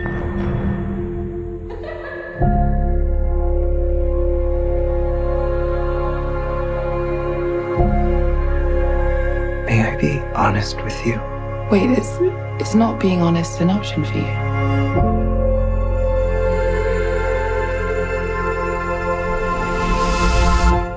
After Young est le second long métrage de Kogonada avec Colin Farrell et Jodie Turner-Smith. Dans un futur proche doté d'androïdes domestiques, Young tombe en panne. Jake, père de famille, décide de mettre sa vie en pause pour réparer l'accompagnateur de sa fille et découvre rapidement qu'en Young sont stockés des souvenirs à redécouvrir. On l'a tous vu ici et c'est Sophie qui commence. Sophie, qu'est-ce que tu as pensé d'After Young? Je vous en avais déjà parlé l'année dernière car je l'avais vu à la quinzaine des réalisateurs à Cannes. Oui, tout à fait, à Cannes 2021, donc ça commence à remonter. Ça commence à remonter. Et j'ai revu le film hier, et sachez pour l'anecdote que j'ai failli le revoir aujourd'hui. C'est-à-dire que je me serais enchaîné trois fois le film en salle, donc deux fois à un jour d'écart. Ça faisait longtemps, je suis désolée, ça va être un petit peu perso, mais donc j'avais vu le film, il m'avait beaucoup plu, j'avais beaucoup pleuré. Arthur s'en souvient, j'avais littéralement trempé une partie de son épaule de larmes. Et j'avais pas trop su pourquoi le film m'avait touché à ce point, alors que bah on en voit plein des films tristes, et celui-là est pas si triste que ça. Et je sais pas, il y a un truc qui se passe, mais je me dis c'est la fatigue canoise, le bruit, les gens, tout ça. Puis je le revois hier. Et au milieu du film, alors que je suis déjà en larmes depuis littéralement 30 minutes, alors que le film a commencé depuis 40, il y a un espèce d'éclair de génie qui se passe dans mon cerveau. Et là, je me dis, putain, je viens de comprendre le point commun entre tous mes films préférés. Tous mes films préférés parlent d'effacement de la mémoire. De est-ce que les gens me perçoivent comme ça ou non? Quels souvenirs je laisse? D'identité. Que ce soit Eternal Sunshine ou que ce soit Man on the Moon, c'est comment les gens te perçoivent et comment tu te retrouves dans la mémoire des gens, comment tu te fais effacer ou pas, comment tu essaies de les marquer ou pas. Quand je vois After Young la première fois, je, vois une espèce de de fable euh, futuriste, donc on n'est pas loin d'une espèce de narrative à la euh, Black Mirror, mais en vraiment plus intelligent et en vraiment plus subtil. On n'est pas loin d'une enquête euh, visuellement avec des effets presque à la Minority Report, avec de la VR, mais pas tout à fait, beaucoup plus poétique. On est sur un rythme presque Terrence Malick. Quand on se promène dans les souvenirs, il y a un tout petit côté Instagrammable avec des changements de format, une image très Sundance qui est un film A24. Vous voyez l'idée. Et pourtant, je vois un film beaucoup plus profond que ça. Je vois un film sur C'est quoi l'humanité? Pourquoi ce, cet androïde est pas au final plus humain que ceux qui essaient de le comprendre D'ailleurs, euh, si vous voyez la bande-annonce, il y a une phrase dedans parce que quand Colin Farrell, et d'ailleurs je pense que c'est un de ses meilleurs rôles, quand il, il parle à quelqu'un d'autre qui ne fait pas complètement partie de la race humaine, lui dit mais est-ce que Yang au final il voulait être humain? Elle dit c'est tellement une question humaine de poser ça. Pourquoi vous pouvez pas juste le laisser être qui il est? Ou quand on pose la question de euh, mais est-ce que toi t'as peur de la fin? Qui dit bah non moi le, néant en fait s'il y a pas de néant il y a pas d'existence. Et en fait c'est toutes ces petites phrases qui sont l'équivalent de tous les petits souvenirs qu'on voit dans le cerveau de Yang quand on essaie de le réparer, qui m'ont bouleversé. C'est cette quête sur c'est quoi la famille? Est-ce que tu es forcément obligé d'avoir un lien de sang? Est-ce que tu le crées comme tu peux le créer avec presque un ami imaginaire, quelqu'un qui est pas fait exactement comme toi, quelqu'un que tu vas rencontrer dans la rue avec qui tu vas créer un lien immense qui va durer sur des années? En fait, le film par une simplicité narrative que je trouve presque déconcertante de il faut réparer quelque chose. En fait, le film presque avait essayé de réparer mon âme. En fait, il a réussi à déclencher quelque chose chez moi que j'avais pas retrouvé depuis vraiment longtemps. Je pourrais vous en parler en fait pendant des heures sans vraiment réussir à mettre le doigt complètement sur ce qui m'a plu. Est-ce que c'est sa mise en scène? Est-ce que c'est le fait que le film fait des parallèles hyper subtils entre la multiplicité des cultures qui sont euh, bah, quelque chose d'inhérent au réalisateur qui est euh, sud-coréen mais né aux États-Unis? Comment il arrive à mettre ça juste sur et sur un personnage qui essaie de conserver le thé dans la culture? De de pas laisser euh, complètement les choses s'effacer parce que ça on y est attaché alors que c'est juste un détail alors que paradoxalement il accorde énormément d'amour à quelque chose qui est profondément du futur et qui est techniquement inhumain. En fait, le film n'a cessé de me poser des questions d'ordre quasi philosophique et je le trouve absolument imparfait. Ce film est imparfait, il est imparfait et c'est ça qui, moi, m'a vraiment beaucoup touché. C'est parce que les films ne sont imparfaits que quand ils touchent du doigt un sujet trop sensible. Et ce film, euh, bah, c'est pas pour rien. Enfin, Alexis en a témoigné hier. J'ai pleuré 1h10 sur 1h30 de film. Parce qu'il y a quelque chose dans le sourire de cette gamine quand elle s'accroche à ce robot qui est littéralement son frère, alors que nous, spectateurs, on a compris qu'il était mort depuis longtemps et que de toute manière, il resterait inanimé. Il y a quelque chose de tellement pur que j'avais pas retrouvé depuis intelligence artificielle, en fait une question sur l'humanité et euh, et c'est bizarre parce que vous m'entendez toujours dire tiens ce film il va rentrer dans mon top de l'année mais en fait non After Young il rentre dans mes films préférés de tous les temps et ça faisait longtemps que j'avais pas vécu ça. Ça va, chat Ça va. et sachez que la gamine d'After Young a commenté mon tweet. Oui, j'ai vu qu'elle avait fait ça, c'est trop mignon. Elle a 10 ans et quand vous allez la voir à l'écran parce que vous allez tous m'écouter et aller voir ce film putain, et ben euh, vous allez voir cette gamine et vous vous direz qu'elle a genre 7 ans à peu près au moment du tournage et que c'est une des performances les plus touchantes que j'ai vues depuis bien longtemps. Moi, je te rejoins parce que j'ai euh, aussi beaucoup aimé euh, After Young et puis surtout parce que, et là il va falloir que je parle de moi, ce que je ne fais jamais dans cette émission, c'est quand même très rare, sur la question du souvenir en fait. Et notamment sur la question de ce robot, du fait qu'il peut garder 5 secondes par jour euh, dans, dans sa mémoire. Qu'est-ce qu'il décide de conserver? Quels sont les éléments où il se dit tiens dans ma journée ce sont ces 5 secondes. Dans une journée qui est peut-être faite de haut et de bas mais c'est ces 5 secondes de bonheur qui me font tenir. Et pour le coup je sais pas si vous êtes au courant mais ça fait plusieurs années que que, que je fais ça en fait un petit peu où j'essaie de filmer une seconde par jour de ma vie et de conserver un moment. Et donc c'est rentré en résonance très particulière avec moi parce que c'est une question que je me suis déjà posée de quelle est la seconde de ma journée qui vaut le coup d'être conservée? Quelle est la seconde de ma journée que j'ai envie de revoir dans trois ans, dans quatre ans, quand je reverrai ce, ce truc-là? Et je trouve que réussir à toucher ce truc-là du doigt dans le film, c'est très très beau. C'est d'une c'est d'une force dingue de réussir à toucher ce besoin désespéré qu'a l'être humain de conserver des bribes de souvenirs. Que justement, tu parlais du détail avec le personnage de Colin Farrell et sa question du thé, mais justement que ce détail-là ne soit pas perdu parce que c'est un élément qui compte pour soi. Au final, on conserve pas les choses parce qu'elles sont importantes pour le monde, on les conserve aussi parce que très égoïstement, elles nous permettent d'avancer, de nous construire, de faire ce que nous sommes. Et je trouve que réussir à aborder ce truc-là et venir chercher un peu au fond de mes tripes euh, dans ces questions-là, After Young le fait plutôt avec euh, avec beaucoup de brio. Je suis aussi touché par la proposition esthétique du film parce que euh, la réalisation me plaît pas mal. J'adore ce, ce futur pas vraiment futuriste. Ça, ça me plaît toujours justement ce futur où on a essayé de conserver quelque chose du euh, du temps passé parce qu'on c'est dans 150 ans environ d'après ce qu'ils disent. On sait pas vraiment. Mais, mais je crois que si, je, je crois qu'ils disent que c'est en 2100 quelque chose. Donc euh, Normalement, ni le lieu ni la temporalité sont vraiment. D'ailleurs, euh, petite. c'est évoqué rapidement, je crois. Mini anecdote. Donc moi j'avais vu le film et j'étais persuadée que ça se passait en Asie. Et Alexis était persuadé que ça se passait aux États-Unis. Drôle. Bah ouais, en fait, moi je, je suspecte euh, Kogonada étant euh, sud-coréen né aux États-Unis d'avoir entre guillemets un peu pris sa revanche en faisant de dans le futur de son film de la culture asiatique la culture mondialisée. Oui. Et pas celle des États-Unis. Non, mais ça, c'est intéressant. Mais, mais de la même manière, j'aime beaucoup la manière dont il traite, par exemple, euh, bah, il y a aucun plan. Alors, je pense que c'est aussi par manque de budget, mais les voitures futuristes, tu les vois pas. Et pourtant, qu'est-ce qu'on passe du temps dans ces bagnoles à réfléchir sur notre vie et à se poser des questions sur nous? Et j'aime beaucoup la manière qu'il a toujours de filmer très cadré. Alors, d'après ce que j'ai compris, il y a plus il y a plus de conducteurs. Ça, c'est bon. Les voitures sont automatisées. Ça, je l'ai plus ou moins compris. Mais justement, on passe d'espace en espace, de lieu en lieu, et chaque lieu porte sa petite histoire en elle. Chaque lieu porte aussi son expression de la photographie, parce que aussi, euh, ne serait-ce que ce vieil atelier raconte quelque chose. Ce musée, moi, a plutôt tendance à me terrifier parce que justement, il y a tout un musée dans le film qui se veut être le musée des technosapiens et regarder justement un peu dans le passé. C'est fou comme le souvenir passé qu'ont les personnages est d'une beauté absolue et dès qu'on essaye de placarder ce souvenir dans des musées et d'en faire une œuvre d'exposition à la vue de tous, ça devient un truc un peu bizarre, un peu gênant. Et qu'au final, bah, ce souvenir n'est jamais beau que quand il est personnel et pas quand il est placardé à tout prix chez les autres. Je trouve que After Young, c'est un film qui doit se revoir extrêmement bien, qui est un objet, un objet d'analyse absolument passionnant. Et vraiment, ça m'a beaucoup touché. Ça m'a beaucoup touché. Je me suis laissé avoir et je ne m'y attendais pas. Et effectivement, comme tu le disais, Colin Farrell est très très fort. Extrêmement fort. J'ai une mini anecdote que je viens de voir. Une euh, sophiche Une toute petite sophiche. Ça devait pas être euh, Jodie Turner-Smith, donc qui fait la femme de Colin Farrell dedans, qui est très belle et qui est incroyable. Ça devait être Golshifteh Farahani à la base.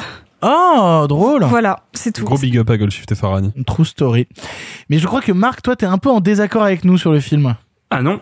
Ah. Je, non, je suis pas en désaccord avec vous. J'ai pas aimé le film autant que vous. C'est pas pour autant que je vais contredire ce que vous venez de dire. Et d'ailleurs, je vais pas aller dans votre sens parce que je suis pas spécialement rentré dans le film. Après, euh, pour tout vous dire, quand le film a commencé, euh, j'ai eu un petit peu peur de me retrouver devant un de ces films euh, de science-fiction indépendant, euh, euh, low pace, euh, Sundance-like. Sundance-like, qui euh, va essayer de travailler une réflexion sur l'intelligence artificielle. Euh, Il y en a eu quelques-uns, tu vois, je pense à Ex Machina, que je trouvais être un film fondamentalement débile. Et j'ai eu peur de ça. Et en fait, assez rapidement, et pour euh, reprendre un petit peu ce, ce qu'a dit Sophie, euh, j'ai été euh, pas rassuré, mais disons que ça m'a surpris la tournure euh, du film qui en fait euh, évacue l'android. Enfin, j'allais dire un truc qu'il évacue rapidement du récit. En fait, il est évacué du récit présent parce qu'il est désactivé. Euh, mais évidemment, il y, a la, il y a la question des souvenirs. Il est l'objet central du récit. oui, mais en même temps, ce n'est pas un film sur la question de la, de, sur les technosapiens, sur la question de la robotique, sur la question de la conscience, etc. Il y a deux trois éléments. Tu vois la directrice du fameux musée des technosapiens qui, qui se demande qu'est-ce que les technosapiens gardent comme. Mais je trouve pas que ça soit un élément euh, central euh, du film. Ça fait plutôt partie du, dé- du décorum global. Et du coup, je trouve ça intéressant qu'il y ait un film euh, qui met en scène des androïdes et qui décale la question traditionnelle et extrêmement lourde. C'est pour ça que je déteste Ex Machina, qui est euh, les androïdes ont-ils une conscience? C'est trop bien, Ex Machina. non, mais c'est, c'est tu te dis que tu te rends compte, Ex Machina a été fait 40, quasiment 35 ans après Blade Runner, et on en est encore là, il y a un problème. Mais, euh, mais, euh, non, et ce qui est intéressant dans, ce qui est intéressant dans After Young, c'est, c'est un film sur la projection d'humanité. Et c'est ça qui est intéressant dans les souvenirs, c'est que tous les gens qui regardent les souvenirs, enfin, Colin Farrell, ou même, on peut imaginer les gens dans le musée dont tu parles qui auraient regardé les souvenirs, projettent leur humanité sur les souvenirs parce que cherchent à comprendre eux-mêmes, comme ce que dit la direct- directrice du musée, pourquoi Donc ils cherchent un raisonnement humain en, en se calquant sur leur propre méthode. Comment toi tu enregistres tu l'as dit toi-même d'ailleurs, comment toi tu choisis, mais ce qui est une réflexion finalement totalement humaine que tu ne peux appliquer au personnage de Yang qui ne, ne doit pas réfléchir. Et c'est juste que parfois, il s'avère qu'il enregistre des moments qui sont en effet que nous-mêmes on aurait sans doute inconsciemment enregistré dans notre mémoire, d'autres moments pas forcément. Euh, des moments qui sont aussi des moments de, de pureté un peu visuelle. Il y a des il y a deux trois il y a deux trois moments où où il ne fait qu'enregistrer des, des le vent dans les arbres, ce qui est d'ailleurs un peu joli parce que c'est Griffiths qui disait que le cinéma c'est le vent qui passe dans les arbres, mais euh, C'est vraiment l'émission on cite des gens, hein, quand même. hein. C'est Enfin, quand même moi, ça. moi, Puis moi, les c'est gens- Griffiths, toi c'est Eric Nov, donc calme-toi. Non, Mais- mais Jean Renoir Non, mais des gens tout à fait respectables. Jean Renoir Jean Renoir, oui. Bah voilà. Euh, donc voilà, le, le film, je trouvais le film vraiment euh, intéressant euh, et touchant là-dessus. Maintenant, euh, je suis resté en effet un peu extérieur à, à, à ce récit qui est euh, qui est en même temps euh, très doux, très intime, en même temps très froid, un peu clinique aussi. Il y a quand même cette sorte de cette sorte de distance. Tu vois les échanges dans la voiture dont vous parliez, qui sont à un rythme très particulier où les personnages sont côte à côte, mais on a l'impression qu'il y a 1000 kilomètres entre eux. Tellement c'est un film qui a aussi du mal à faire éclore, éclore des émotions. On voit d'ailleurs à quel point le personnage de Colin Farrell au début du film est un personnage à moitié incapable euh, d'émotions ou qui a des émotions très formatées de de de, de père de famille lambda dans sa boutique de thé euh, et, et dans sa relation avec euh, avec sa, sa petite fille euh, Miko, Mika, Mika, Mika. Mika. Euh, mais voilà, je suis resté à distance dans tout ça parce que le film utilise pour moi un certain nombre, euh, voilà, je l'ai dit, un peu d'artifice, etc., qui m'évoque un petit peu une lassitude sur un certain un certain cinéma. Tu vois, il y a une certaine tendance, du- il y a eu un article sur une certaine tendance du cinéma français, une certaine tendance du cinéma indépendant américain qui, je dirais pas m'agace, mais m'enchante, euh, m'enchante pas plus que ça. Après, euh, il y a plein de choses qui m'intéressent aussi, euh, la, la prédominance de la culture japonaise, enfin la culture asiatique, pardon, qui est, on va dire, la poursuite d'un truc qui avait déjà été entamé 40 ans plus tôt. Dans- tu dis pas vraiment d'erreur parce qu'il y a vraiment beaucoup de nourriture japonaise il y a beaucoup de, bah, il y a des ramen, euh, on boit du thé euh, C'est la vraiment ja- c'est la, c'est la culture asiatique à la de manière japonaise, générale. mais quoi. en même temps, la fille est d'origine chinoise. On parle de culture. L'android lui-même euh, est là pour euh, lui apprendre des fun facts sur la culture chinoise. Le réalisateur, tu l'as dit, est sud-coréen. Donc voilà, un truc qui a été entamé 40 ans plus tôt par Blade Runner, ce que je trouve euh, voilà intéressant 40 ans plus tard, qui était dans Blade Runner de manière très agressive. C'est ça quand vous revoyez Blade Runner, le l'insertion du monde, euh, c'est c'est les néons, c'est les trucs, etc. C'est très agressif. Là, c'est plus doux, plus plus harmonieux si on veut. Je mentirais si je disais que je m'étais ennuyé dans le film, mais comme disait Jean Doucher, on est responsable de son propre ennui. Euh... non mais tu vois, je Ouais, continue. non, mais c'est bien, tu fais bien, tu fais bien. Euh, bref, non, non, mais du, du coup, j'ai été heureux de, de vous entendre trouver des choses dans le film que je n'ai que je n'ai pas trouvé moi-même. Donc, tu sais quoi? Peut-être je patienterai un an euh, avant de avant de revoir le film. Voyez-le parce que c'est puis c'est plutôt joli néanmoins. Donc, voyez-le, profitez de- du fait qu'il soit distribué enfin en salle, si j'ai bien compris. Alexis, pour conclure. Bah euh, déjà euh, petite précision, euh, moi j'ai beaucoup aimé After Young. Je pense que Colin Farrell est un très très grand acteur. Euh, et si vous m'écoutez et vous vous vous dites oh quand même je suis pas sûr, c'est que vous n'avez pas vu Miami Vice. Donc voyez Mi- Miami Vice. Puis les Euh, animaux fantastiques quand même. Enfin, Oh là là. et euh, Fun Dar- game. et, et Daredevil. euh, Vous savez non, quel est le premier film dans lequel a joué Colin Farrell? Je me permets de te couper. euh, non je ne sais pas. Vous ne savez pas? Il est, le premier film dans lequel il a joué, c'est The Warzone, le film, le seul et unique film réalisé par Tim Ross. C'est Tim Ross qui a donné son premier rôle à Colin Farrell dans The Warzone, film avec Tilda Swinton Et B. et Ray Winston. Euh, Voilà, c'était l'anecdote du jour, mais c'est euh, c'est un des rares trucs que je sais sur le cinéma. Du coup, je l'ai dit. Et il est Voilà. aussi très bon dans Minority Report, autre film qui fait. a un rapport euh, un peu particulier avec euh, le, et au souvenir, et au au, souvenir, au visionnage de la mémoire. Voilà. Dans The Warzone, il a deux minutes. Hein, donc. Euh, non, en fait, moi, ce qui me plaît dans After Young, il faut peut-être préciser quand même d'où vient Kogonada, parce que c'est un réalisateur qui est entre guillemets nouveau et qui est pas très identifié par le grand public, voire même pas du tout. Euh, Kogonada, à la base, c'est un essayiste vidéo. C'est compliqué à résumer, mais l'essai vidéo, c'est aborder l'art audiovisuel plus que le cinéma par un prisme qui n'est pas nécessairement narratif. c'est un YouTuber. Euh, non, non, parce que non, parce que parce Il, a fait des vidéos YouTube, Kogonada. non, parce que parce qu'il Il- il s'est monté. Euh, Mais, oh, euh, C'est un Vimeoer.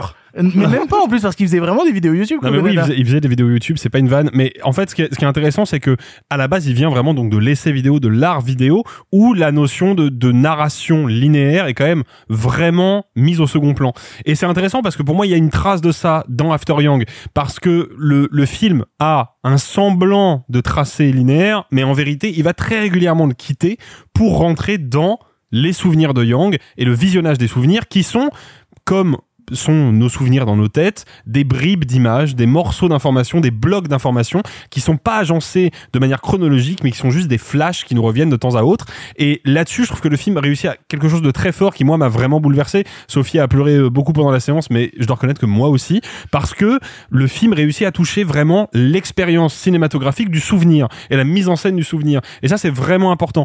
Le deuxième point euh, qui est, pour moi, vraiment primordial pour comprendre After Young, c'est que c'est un film qui a un concept très étrange quand même, on n'en a pas beaucoup parlé. Le personnage principal du film est totalement totalement absent parce que le personnage principal du film, celui qui centralise tous les enjeux, celui qui est vraiment le, le Dans le titre c'est ça, celui qui est dans le titre du film, qui est l'épicentre de la dramaturgie, c'est un androïde inactif. Et on sait qu'il se réveillera pas. C'est acté au bout de 10 minutes de film. Il ne se réveillera pas. L'enjeu n'est pas de savoir comment le réactiver. L'enjeu est de savoir qu'est-ce qu'on peut conserver de lui. Et ça, bah, c'est une belle idée de scénario. Et j'avais rarement vu un film qui se permet cette audace, même si évidemment il utilise le personnage de Colin Farrell comme un moteur pour faire avancer le récit, mais c'est pas l'épicentre. L'épicentre, c'est le personnage de Young, c'est les souvenirs de Young, c'est la trace qu'il a laissée sur Terre. Et puis il y a un truc que, je trouve en- en plus intéressant qui est très secondaire dans le film mais qui mine de rien mérite d'être souligné. Il y a, comme le disait Marc, euh, ce musée des technosapiens, donc en gros un musée dédié à bah, la technologie euh, qui a donné naissance à Yang. Et je trouve ça assez intéressant d'imaginer un futur où la robotique est devenue un élément du quotidien depuis tellement longtemps qu'il y a des êtres humains qui cherchent à comprendre comment fonctionne une technologie qu'ils ont eux-mêmes engendrée. Et ça, je trouve ça hyper intéressant. Et ça faisait longtemps que j'avais pas vu un film qui représente le futur d'une manière qui m'apparaît vraiment plausible. Moi, quand j'imagine dans 300 ans quel nouveaux musées peuvent apparaître, j'imagine bien un musée des smartphones par exemple. C'était quoi le premier smartphone? C'était comment c'est né? Qui a eu l'idée de ça? Parce que ce sera une technologie qui en fait sera ancrée dans le quotidien depuis tellement longtemps que ses origines deviendront un peu floues, un peu mystérieuses. Et bah pour moi le film réussit à saisir ça. Alors oui, il y a des tics de mise en scène qui sont effectivement euh, un peu trop ciné indé, notamment le fait de faire des plans fixes qui durent un peu longtemps, dans des valeurs un peu larges, mais changement de format. Les changements de format. Non, les changements de format, c'est une des belles qui, idées du qui film. pour le coup sont quand même un peu plus justifiés que dans Mommy où j'écarte le format parce que je mets mon trip. Ouais. Ah, nique-toi. Euh, sur du sur le pire morceau d'Oasis en plus euh, en prime. Euh, Non, le- c'est- c'est pas vrai, ils en ont fait des bien pires. Euh, mais, mais, ça reste à prouver. mais, mais, mais pour le coup, non, les changements de format sont plutôt significants. Non mais les, hein. les changements de format sont signifiants. Après moi j'ai toujours un petit peu de mal avec ça parce que pour moi c'est un peu une tarte à la crème ce truc là. C'est juste bon, au bout d'un moment le l'écran a une limite. Tu peux mettre tous les changements de format que tu veux. Au bout d'un moment il y a une limite qui est l'écran. Tu peux pas en sortir. Donc il y a un truc qui est un peu là-dessus. Je trouve un peu c'est un peu de la branlette. Mais le truc c'est que comme le fond du film est vraiment fort, est vraiment intelligent et pertinent, et surtout il y a une vraie porte d'entrée émotionnelle dans le récit, parce que ça fait appel à quelque chose qu'on connaît tous, qui est le mécanisme de notre cerveau, le stockage des souvenirs, bah pour moi le film fonctionne vraiment bien. Vous l'aurez compris, on est tous plutôt séduits euh, par euh, euh, After Young, à part Marc, mais à la revoyure, il sera aussi séduit que nous. On va passer au dernier film du présent avant d'aller sur les en bref. Et alors là, on change radicalement de sujet. On prend l'avion, on se dirige vers Taïwan et attention, ça va chier. On va vous parler de The Sadness.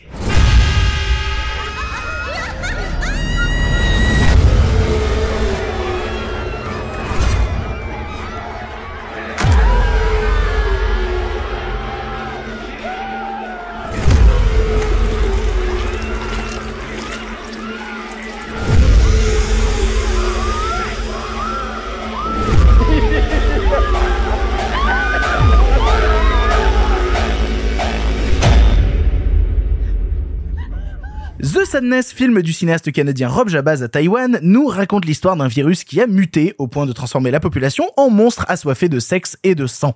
Au milieu de tout ça, un petit couple tente de se retrouver en essayant de ne pas finir massacré. On l'a vu avec Sophie et Alexis, on en avait parlé un petit peu à l'époque de Gérard May déjà, mais on va vous en retoucher un mot parce que c'est en salle actuellement et Dieu sait que je pensais pas que le film allait sortir en salle. Je t'avouerai qu'à son visionnage déjà moi à l'époque de Gérard May, je me disais comment ce C'est film une grosse anomalie que ça sorte en salle quand même. ça n'a aucun sens que ce film sorte dans les salles de cinéma. En tout cas, il y est. Merci au distrib. Qu'est-ce qu'on en pense, Alexis? Bah, euh, comme je disais, c'est une grosse anomalie et c'est d'autant plus une anomalie que si le film était sorti en l'état il y a, disons, 25 ans, ils auraient probablement pas vu le chemin des salles, il aurait débarqué dans les vidéoclubs. Et clairement, ça aurait été un événement de vidéoclub. Parce que, bon, The Sadness, c'est un film très imparfait à plein de niveaux. Moi, je trouve que c'est un film qui est un peu long, qui s'étire un petit peu, qui parfois va tellement vouloir exploiter son concept qu'il va l'épuiser un peu. Mais il a deux qualités. Déjà, la première, comme je disais, c'est un film qui exploite son concept. Grosso modo, pour résumer, c'est une espèce de film de zombies un peu réadapté euh, à la va-vite. Mais eh ben, il aime bien ça, le, le cinéaste, et ça se sent. Il aime les trucs dégueulasses, il aime les trucs purulents, il aime en mettre plein la gueule au spectateur. Sans déconner. Et du coup, il le fait. Et c'est con, mais c'est devenu surtout dans un certain cinéma de genre français actuellement, encore une fois, on renoue avec la- une certaine tendance du cinéma français, mais dans le cinéma de genre français, il y a quand même régulièrement des films qui sortent avec un argument de genre, et quand tu vois le film final, tu te dis, bah, c'est cool, mais je suis venu le voir parce qu'il y avait telle promesse de genre, et en fait, c'est maximum 20 minutes de film. The Sadness, c'est pas ça. The Sadness, c'est un film qui te dit je suis un film dégueulasse, euh, puant, euh, suintant de partout, et c'est exactement ce que le film te propose. Bah, et il renoue un petit peu avec ce qu'on avait à l'époque avec, Ba- avec Bad Taste, avec Brain avec Dead. Bad euh, Taste, avec Brain Dead, avec Reanimator. Et C'est ça. Et en fait, ce qui est intéressant, c'est que il va chercher la limite de son concept en permanence. Il va très très loin dans ses représentations. Il y a des trucs vraiment crado. Pour ceux qui n'ont pas écouté l'épisode euh, qu'on avait fait à Gérardmer, euh, je préfère ne pas révéler ce qu'il y a dans le film, mais il y a des trucs vraiment cracra. Donc si vous y allez, euh, accrochez votre ceinture parce que ça va secouer un peu. C'est du vrai, c'est des trucs en vrai make-up et tout. euh. Ah ouais, c'est- Ouais, ouais, c'est- ouais. alors je- il y a peut-être deux trois effets numériques qui sont glissés dedans, mais il y a beaucoup beaucoup beaucoup d'effets pratiques, beaucoup de faux sang, beaucoup de fausses plaies. Enfin, il y a vraiment Du un- vomi. Oui, notamment beaucoup de vomi. Il y a- Beaucoup de vomi. Il y a un truc qui est, qui est vraiment qui relève de l'organique en fait dans la manière dont le film aborde la violence et le gore qui moi me plaît beaucoup. Et puis bon, le film a eu comme principal reproche euh, en France notamment d'être un film qui justement exploite beaucoup son concept et offre euh, un, un moment de divertissement un peu régressif sympathique mais qui va pas beaucoup plus loin que ça et qui raconte pas grand chose. Faut quand même préciser à ce compte-là que le film a été à sa sortie à Taïwan il y a un petit moment maintenant une grosse polémique parce que Ah, sérieux? Oui, parce que le film, apparemment, a une, met en scène de manière assez brutale et assez critique la société taïwanaise et la manière dont les gens interagissent entre eux au sein de la société taïwanaise. Il y a pas que ça. Il y a pas que ça parce que il y a euh, une scène euh, assez, j'ai envie de dire centrale du film qui se passe dans un métro. Vous imaginez bien, comme dans euh, Busan, quand c'est dans un train qu'il y a des zombies et des gens qui se bouffent, ça devient vite un huis clos horrible. Et en fait, il se trouve qu'il y a eu une euh, une agression terrible d'un mec qui a sorti un couteau et qui a tué plein de gens dans une rame à Taïwan. En référence à ça ou euh... Ah, c'est possi- c'est possible que le film l'ait. Parce qu'il y a quand même une grosse attaque au couteau dans le métro quand même. Disons hein, que- Bah, ouais, film, hein. bah, au ça. moins, au moins, il l'a inconsciemment digéré. On va dire ça comme ça. Euh, parce que je suis pas, je suis pas sûr que Rob Jabaz fasse référence à ce, ce truc-là en particulier. Ah non, mais, non, mais c'est arrivé euh, après le film ou avant le film avant ah non, le c'est arrivé film. avant. c'est antérieur au film. Ouais, ouais, ouais. Oui, mais c'est un truc relativement récent. Mais c'est un truc relativement récent. Bref, le film a déclenché une vraie polémique. Il y a beaucoup de gens à Taïwan qui l'ont très mal reçu parce qu'ils se sont sentis heurtés par la manière dont le film mettait en scène le peuple taïwanais. Donc en vrai, je dis ça pour tous ceux qui, comme moi, hein, ça a été le cas pour moi, sortent de la salle en se disant c'est rigolo, c'est crado, ça divertit, mais fondamentalement ça raconte pas grand chose. Il y a peut-être un sous-texte politique qui, pour le public occidental que nous sommes, nous échappe un peu parce que bah, c'est très loin de chez nous et on va pas se mentir, la manière dont fonctionne la société taïwanaise, c'est pas quelque chose de particulièrement euh, discuté en France et surtout pas dans le monde de la critique française. T'es pas un spécialiste de la géopolitique taïwanaise. euh, absolument pas. Donc je pense que il y a, y a peut-être une espèce de, de, de, de zone d'ombre là-dessus qui mériterait d'être éclaircie.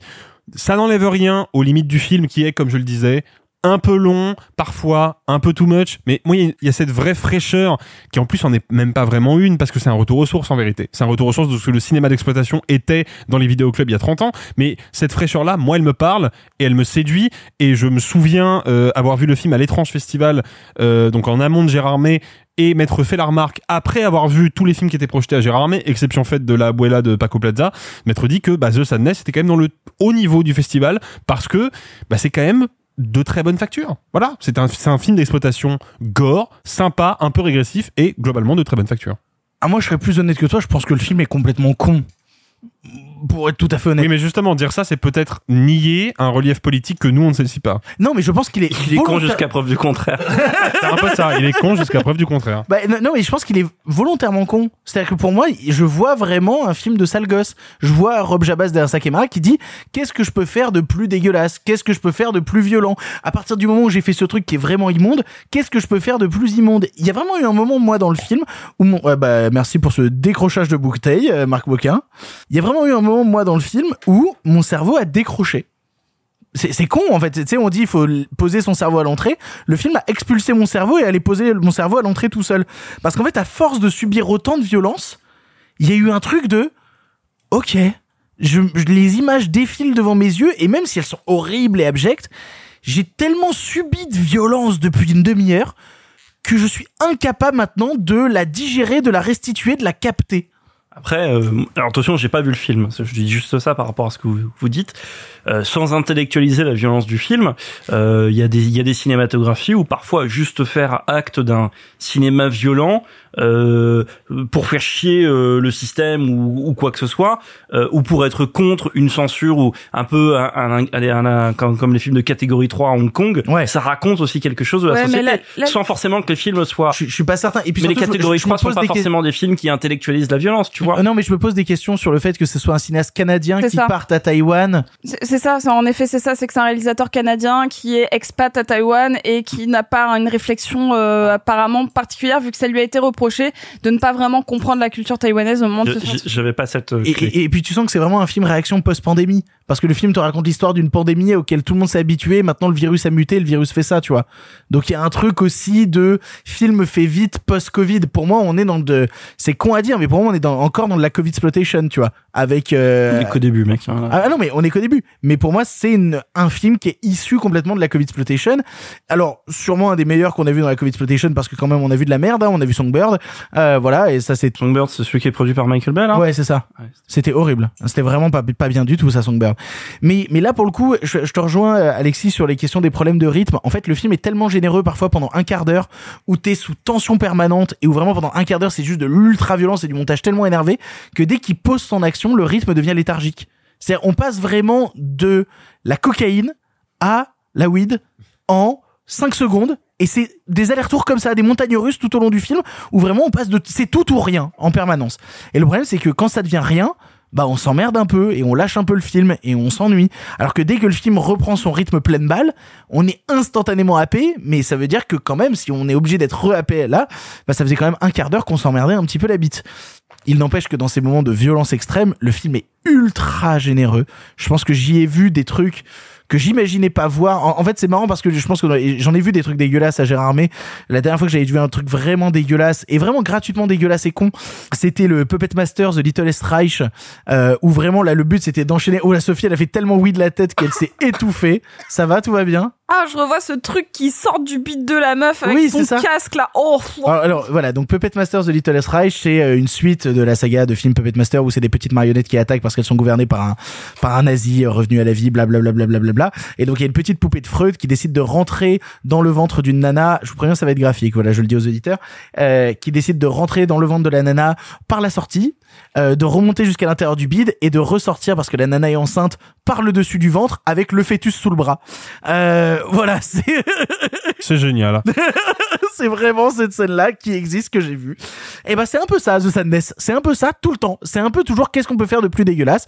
Mention spéciale à cette scène qui moi me fascine, qui est cette scène de pied coupé où après avoir coupé un pied, un personnage vomit à l'intérieur du pied coupé. Euh, je non mais c'est interdit au moins de combien? Alors, je vais en parler. Ah, c'est interdit au moins de 16 ou de 18 16. 16 Franchement Non, non, non. Interdit je... au moins de 18, il y en a quasiment jamais en France. Hein. Non, surtout sur ça. Mais on va en reparler. Et bah, du coup, je vais te laisser la parole parce que j'ai plus grand chose à dire sur le film. Je me suis déjà beaucoup exprimé. Sophie, The Sadness, pour ou contre? Un peu contre. Oh un peu contre. Euh, je vais pas bouder mon plaisir sur une chose, et c'est que c'est très très très très bien fait. Vous le savez, j'adore le cinéma d'horreur, blablabla, tout ça, tout ça. On dirait Ghislaine. Euh, c'est Ghislaine Évidence J'adore le cinéma d'horreur, surtout quand c'est bien fait. Hein, et, euh, Mais vous êtes bref. Ghislaine Évidence Mais oui, j'adore le cinéma d'horreur, surtout quand c'est bien fait. Bref. euh, et je dois avouer que bah, le film commence comme n'importe quel film d'horreur de festival, en mode ah bah on voit que la menace vient d'ailleurs, et puis elle va rentrer euh, dans la vie des personnages principaux, blablabla, bla, bla, tout ça on connaît. Et le film me saisit quand on nous montre la pandémie avant qu'elle arrive euh, jusqu'au jusqu'à nos deux héros, et que t'as cette euh, grand-mère qui va prendre la tête d'un homme complètement random et la foutre dans une friteuse et vraiment voir toute la peau euh, se décoller, puis s'arracher, puis bref. Et en fait, ça faisait longtemps que j'avais pas vu un effet pratique aussi dégueu. Ah, c'est cracra. C'est vraiment, vraiment, vraiment cracra. En cracra. plus, il y a une très bonne idée de design, à savoir que les pupilles et les yeux deviennent vraiment plus grosses. Et si ça s'appelle The Sadness, c'est parce que les yeux des personnages pleurent beaucoup, comme si leur humanité était encore un peu là et que de... Parce qu'il faut savoir qu'ils sont pas que violents, et c'est pour ça que je vais revenir sur l'interdiction, c'est qu'ils ne sont pas que violents. Ils sont violents et sexués. Et sexués, pas juste en mode, bon, bah, on va aller... Euh on va aller s'enculer joyeusement. C'est des orgies dégueulasses, ça baisse tout le monde dans tous les sens, ça va baiser des zones dans, laquelle, dans lesquelles tu ne vas pas euh, d'habitude, à savoir genre un orbite. Euh, Cette scène est tellement crade. c'est vraiment horrible et, et, et en fait c'est un petit peu ça. Donc par rapport au, au métro et c'est là que vous allez entendre, n'hésitez pas. Enfin si vous voulez vérifier les sources, il y a sur Wikipédia l'attaque du métro de 2014 de Taïwan où c'est vraiment un jeune homme qui a euh, poignardé donc du coup euh, 24 personnes. Wow. Et il y en a quatre qui sont morts dites dans, par- en, en- qui ont été critiques et notamment euh, il y a des choses avec des parapluies qui sont passées. Genre Ah. notamment un homme qui essaie de se défendre à coups de parapluie. Et il faut savoir que bah il y a dans la scène du métro genre euh, Un arrachage d'œil au parapluie. Donc je pense que le film a aussi été mal vu pour ça parce que c'est il a repris des faits euh, vraiment précis à savoir que ça se passait donc dans les entre deux stations les plus éloignées du métro taïwanais. Pour que l'attaque dure plus longtemps faut savoir que bon ça a été horrible. C'était un jeune homme de 19 ans qui a perpétré le bref. Je vais pas rentrer là-dedans. Quand ça se veut aussi gore aussi décomplexé j'imagine juste que ça se décolle un tout petit peu plus de la réalité. Et c'est vrai que quand j'ai su ça j'étais en mode c'était pas nécessaire. Genre t'aurais pu le foutre n'importe où. Genre limite même dans dans, dans une fac ou quoi que ce soit. Enfin bref, là c'était un petit peu trop précis, un petit peu trop récent peut-être dans la mémoire taïwanaise. Mais bon, c'est un détail. Je trouve que le, le film manque de rythme euh, et c'est dommage parce que en effet euh, c'est tellement euh, généreux et un petit peu épileptique que dès que ça retombe, ça retombe vraiment beaucoup. Donc c'est-à-dire chier, hein. que c'est voilà, c'est une montagne russe et je trouve ça étrangement presque pas assez gratuit à certains moments parce qu'il veut tout le temps le rattacher à une narration mais qui est en fait hyper chiante savoir juste genre une espèce de ligne droite euh, un petit peu conne euh, mais oui dans laquelle il met beaucoup d'implications émotionnelles et donc c'est un ride qui a pas été euh, désagréable euh, en tant que pur fan de cinéma qui, qui tâche mais par contre, en tant que cinéphile, je trouve que c'est un peu du niveau zéro. Parce que le scénar est bof et parce que, bah, au final, euh, la mise en scène l'est- est pas si envolée que ça non plus. Donc, si vous avez envie de voir une curiosité, je vais quand même vous mettre un avertissement sur si vous n'avez pas de, de- de soucis avec euh, euh, le sang, les boyaux, la peau qui se décolle, euh, euh, le vomi ou quoi que ce soit, vous pouvez y aller. Si vous n'avez pas de soucis non plus avec les scènes de violence sexuelle, les orgies, les viols, euh, bah là vous pouvez y aller. Mais si ne serait-ce qu'il y ait un petit trigger sur un de ces points-là, s'il vous plaît, genre vraiment renseignez-vous sur le film parce que bon, même quand t'es habitué, euh, ça, ça gratte un petit peu quoi. Ça a changé les mignons quand même. hein. Non, mais alors pour le coup, euh, ce qui est euh, marrant, c'est l'affiche que je trouve vraiment pas du tout en rapport avec le film. C'est, c'est, est-ce qu'on, est-ce qu'on peut s'arrêter une seconde sur ça, sur cette affiche où c'est juste un visage féminin et puis bonsoir. Je trouve que l'affiche, si jamais tu sais pas ce que c'est et que tu t'y diriges en te disant oui, bah c'est un film un peu violent, euh, bonsoir. Mais je pense tu que peux le- vraiment être pris de court. Je pense que le distrib joue un peu là-dessus, ce qui est un, c'est un, c'est un peu malsain, hein, mais je pense que le distrib joue là-dessus de oh un film euh, de originaire d'A- d'Asie qui s'appelle The Sadness avec une, une, une affiche juste le visage d'une femme et tout euh, et coréen, juste- quoi. Ça fait exactement coréen. et pour capitaliser un peu sur bah, les vieux de 50-60 ans qui vont aller en s'attendant peut-être à un, à Un un Park Bong Chan-wook, Joon-ho ouais, un peu dépressif et qui vont tomber sur un truc dégueulasse. J'adorerais voir une séance avec des vieux de 50-60 ans dans la salle. Mais je crois que j'en rêve un petit peu. Bah, eh, franchement, euh, et c'est, ça- je, je crois que c'est le film le plus gore que j'ai vu. Euh, je sais Et pourtant, pas. j'ai vu un truc allemand qui s'appelle The Headless où littéralement c'est des viols par la trachée une fois, décapitation. Eh ben, tu Bon, passes des on bons a- dimanches, On n'a pas donc, tous les mêmes dimanches, ouais. Oui, c'est ça. J'ai bossé au bif. C'est pas faux. Bon, vous l'aurez compris, on est un peu divisé concernant The Sadness. Si vous voulez de la tripaille à un moment entre copains, allez-y. On va passer maintenant au film en bref parce qu'il y a des films en bref cette semaine. C'est l'heure des films en bref. Ça va durer encore longtemps. Eh bien, vous, qu'est-ce que vous faites dans les bras de mon cocher? Vous en avez encore beaucoup du sensationnel comme ça Pourquoi vous pensez qu'on ne prend pas le cinéma au sérieux? Cette ligne est sur écoute. Il va me falloir être bref. En bref, cette semaine, Ennio est un documentaire sur le compositeur Ennio Morricone réalisé par Giuseppe Tornatore. À 8 ans, Ennio rêvait d'être médecin, mais son père veut en faire un trompettiste. Du conservatoire à l'Oscar, nous suivrons l'itinéraire d'un des plus grands musiciens du XXe siècle. Marc, tu l'as vu, qu'est-ce que tu as pensé du documentaire Ennio? C'est pas rien comme sujet parce que Ennio Morricone, je pense que il fait partie de ce club très restreint de compositeurs de films dont à peu près tout le monde connaît le nom quand même. On s'intéresse pas au cinéma. Il y en a deux trois comme lui, lui John Williams peut-être. S'attaquer à Ennio Morricone, c'est s'attaquer à une très grande figure de cinéma, mais aussi à une très grande figure de culture populaire euh, européenne et mondiale. le, film de Giuseppe euh, Tornatore, il est très beau parce que c'est 2h40 de euh, voyage à travers le cinéma italien et européen à l'époque où le cinéma italien dans les années 60 et 70 a été le plus grand et le plus fort cinéma du monde. Le, le, le cinéma qui produisait le plus de films à l'année, qui était même, enfin, la plus forte quantité de chefs-d'œuvre par an. Euh, enfin, c'était un très grand moment du, du, du, cinéma européen.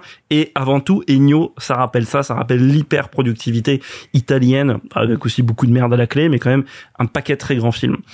Le film a une promesse qui est évidente, qui est qu'on va essayer de compresser cette vie qui ne peut pas être compressée. Ça, j'y reviendrai, c'est le problème du film. Mais compresser cette vie, ces 500 musiques de film en 2h40 et vous donner à revoir et surtout à réentendre l'essentiel ou les petites perles, peut-être parfois un peu méconnues, sur grand écran, avec le son, la musique mixée à fond, etc. Ça, voilà, c'est extrêmement galvanisant, et quand on sort du film des 2h40 du, du documentaire, on a passé, on se dit oula, je viens de voir un des plus grands films du monde parce que soudainement il y a tout, bah parmi le plus grand cinéma du monde que euh, on s'est pris dans la tête. Maintenant, là où j'ai peut-être une réserve sur le film, c'est justement sur ce format. Pourquoi? Parce que à cause du fait que même si 2h40 c'est long pour un documentaire, il faut faire plein de choix et en même temps le film a la forme d'une grand-messe pour Ennio Morricone. Donc il y a tout le monde qui vient un peu faire son pèlerinage morriconien de musiciens euh, italiens qu'on ne connaît pas forcément, des musicologues, des, des chanteurs, des guitaristes etc qui viennent parfois collaborer avec Morricone, qui viennent déconstruire et analyser sa musique, ce qui est souvent passionnant à des très grands noms euh, de la musique et du cinéma, à Wong Kar à Bruce, à Bruce Springsteen, à John Williams, qui viennent un peu euh, payer leur tribut à, à, à, Morricone. Et ce qui est euh, rarement les moments les plus pertinents du film. Donc le le film est déjà encombré par cette galerie de stars qui ont pas toujours des choses extrêmement pertinentes à dire soit parce que le film ne leur laisse pas le temps. Il y a tellement de choses à dire qu'il faut quand même qu'ils soient présents, mais ce qu'ils ont à dire, il faut qu'ils le disent rapidement. Donc, par exemple, Wong Kar n'a pas grand chose à dire à part qu'il adore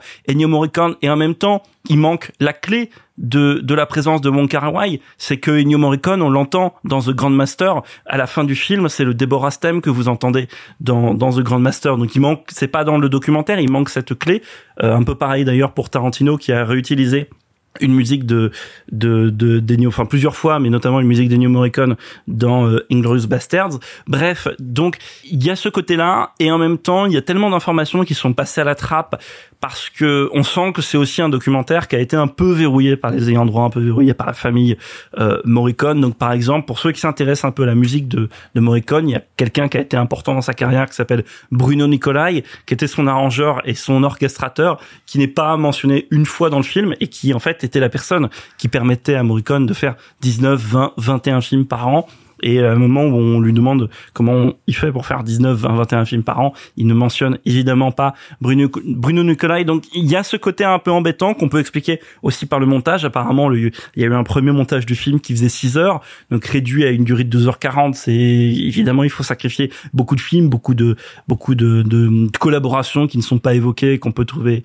regrettables. Maintenant, euh, même on pourrait se dire ah mais il aurait fallu une mini-série, mais je pense et je vais revenir sur ce que je disais, je pense non parce que comme la promesse du film, c'est de vous faire revivre ça sur grand écran et on va pas se mentir, ça donne vraiment la chair de poule et ça fait ça fait pleurer mais pleurer de de, de simple beauté. Vous voyez ce moment de sidération où juste une image, une note vous met la chair de poule, non pas parce qu'il se passe quelque chose de particulièrement tragique à l'écran ou quoi que ce soit, juste parce que c'est vraiment bah, c'est ce qui s'appelle la sidération. Moi ça m'a mis dans cet état-là, donc on a les aux yeux juste parce que euh, on a entendu euh, deux, deux ou trois accords de Sacco et Vanzetti ou ce genre de choses. Bref, je pense que c'est un documentaire très complexe sur un sujet très complexe qui est à la fois une peut-être une bonne entrée en matière pour ceux qui ne connaissent pas plus que ça Morricone, qui fera évidemment quand même malgré les quelques reproches que j'ai fait extrêmement plaisir aux cinéphiles qui qui retrouveront le grand Morricone et surtout découvriront des films et des collaborations euh, franchement pas connu et qui moi m'ont donné très envie de découvrir.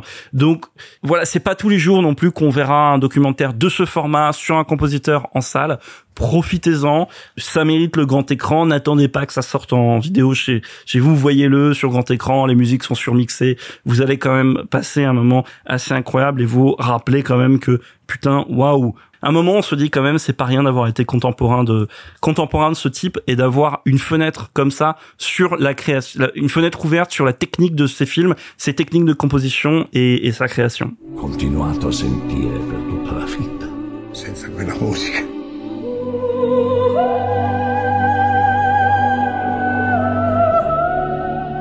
All'inizio pensavo che la musica del cinema era un'umiliazione.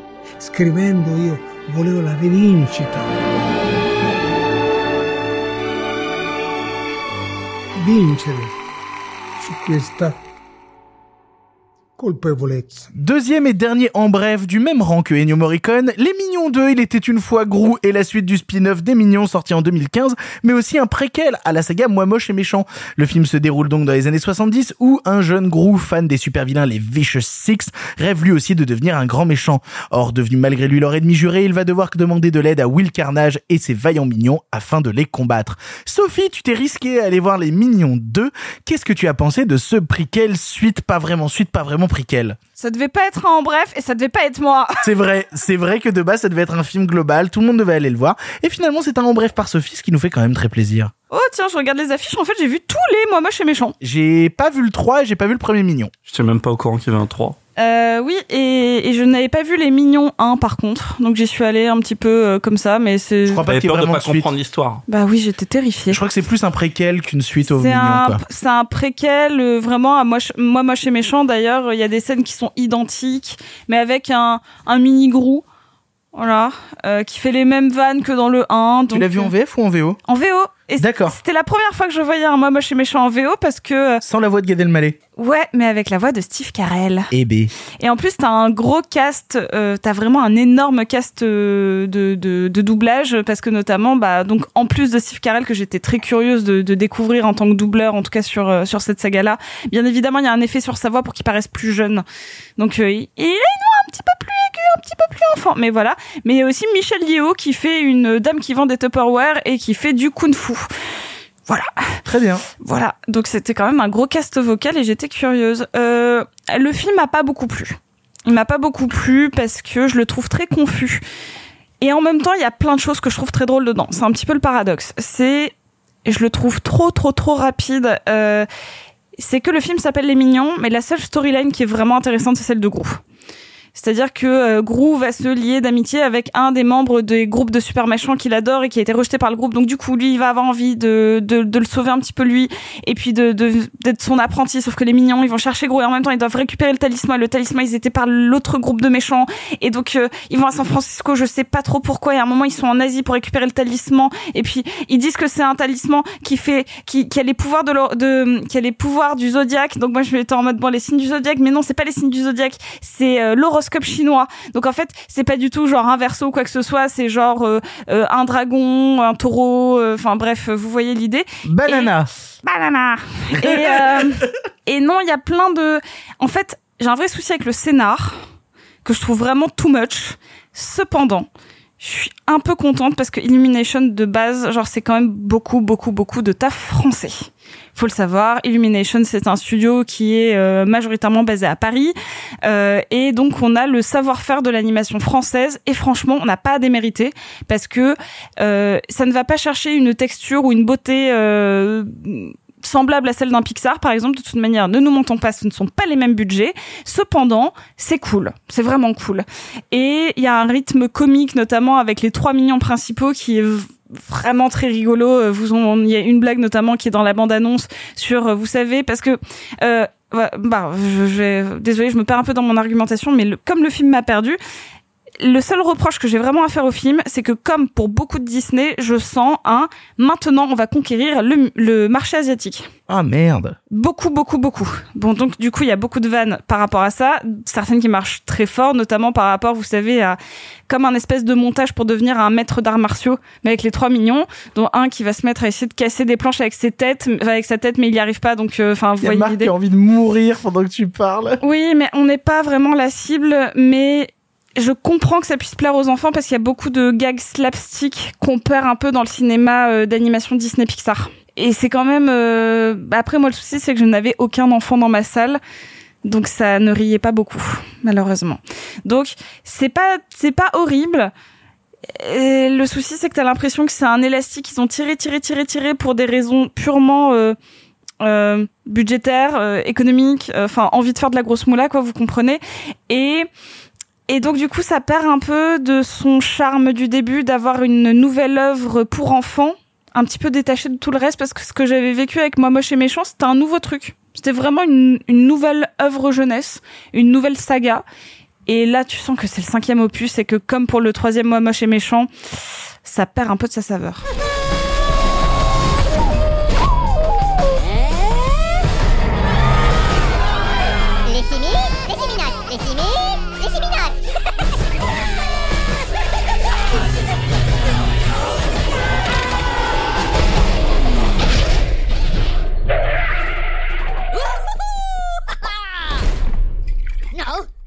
Nous en avons fini avec les films du présent, mais par chance, comme vous le savez, le cinéma se conjugue au présent, mais aussi au passé Au passé C'est la dernière Ah non, c'est bien- non, c'est l'avant-dernière. Non, on est l'épisode 97. Donc euh, techniquement, euh, 98 la semaine prochaine, on enregistre le 100, puis après le 99, ce sera vraiment mon chant du cygne, et puis après, bah, euh, au centième épisode, ceux qui seront à la cigale pourront décider d'une nouvelle phrase, donc euh, venez à la Et d'un cigale. remplaçant pour Victor. Voilà. C'est le moment. Alors, euh, n'hésitez pas. euh, Quel enfer.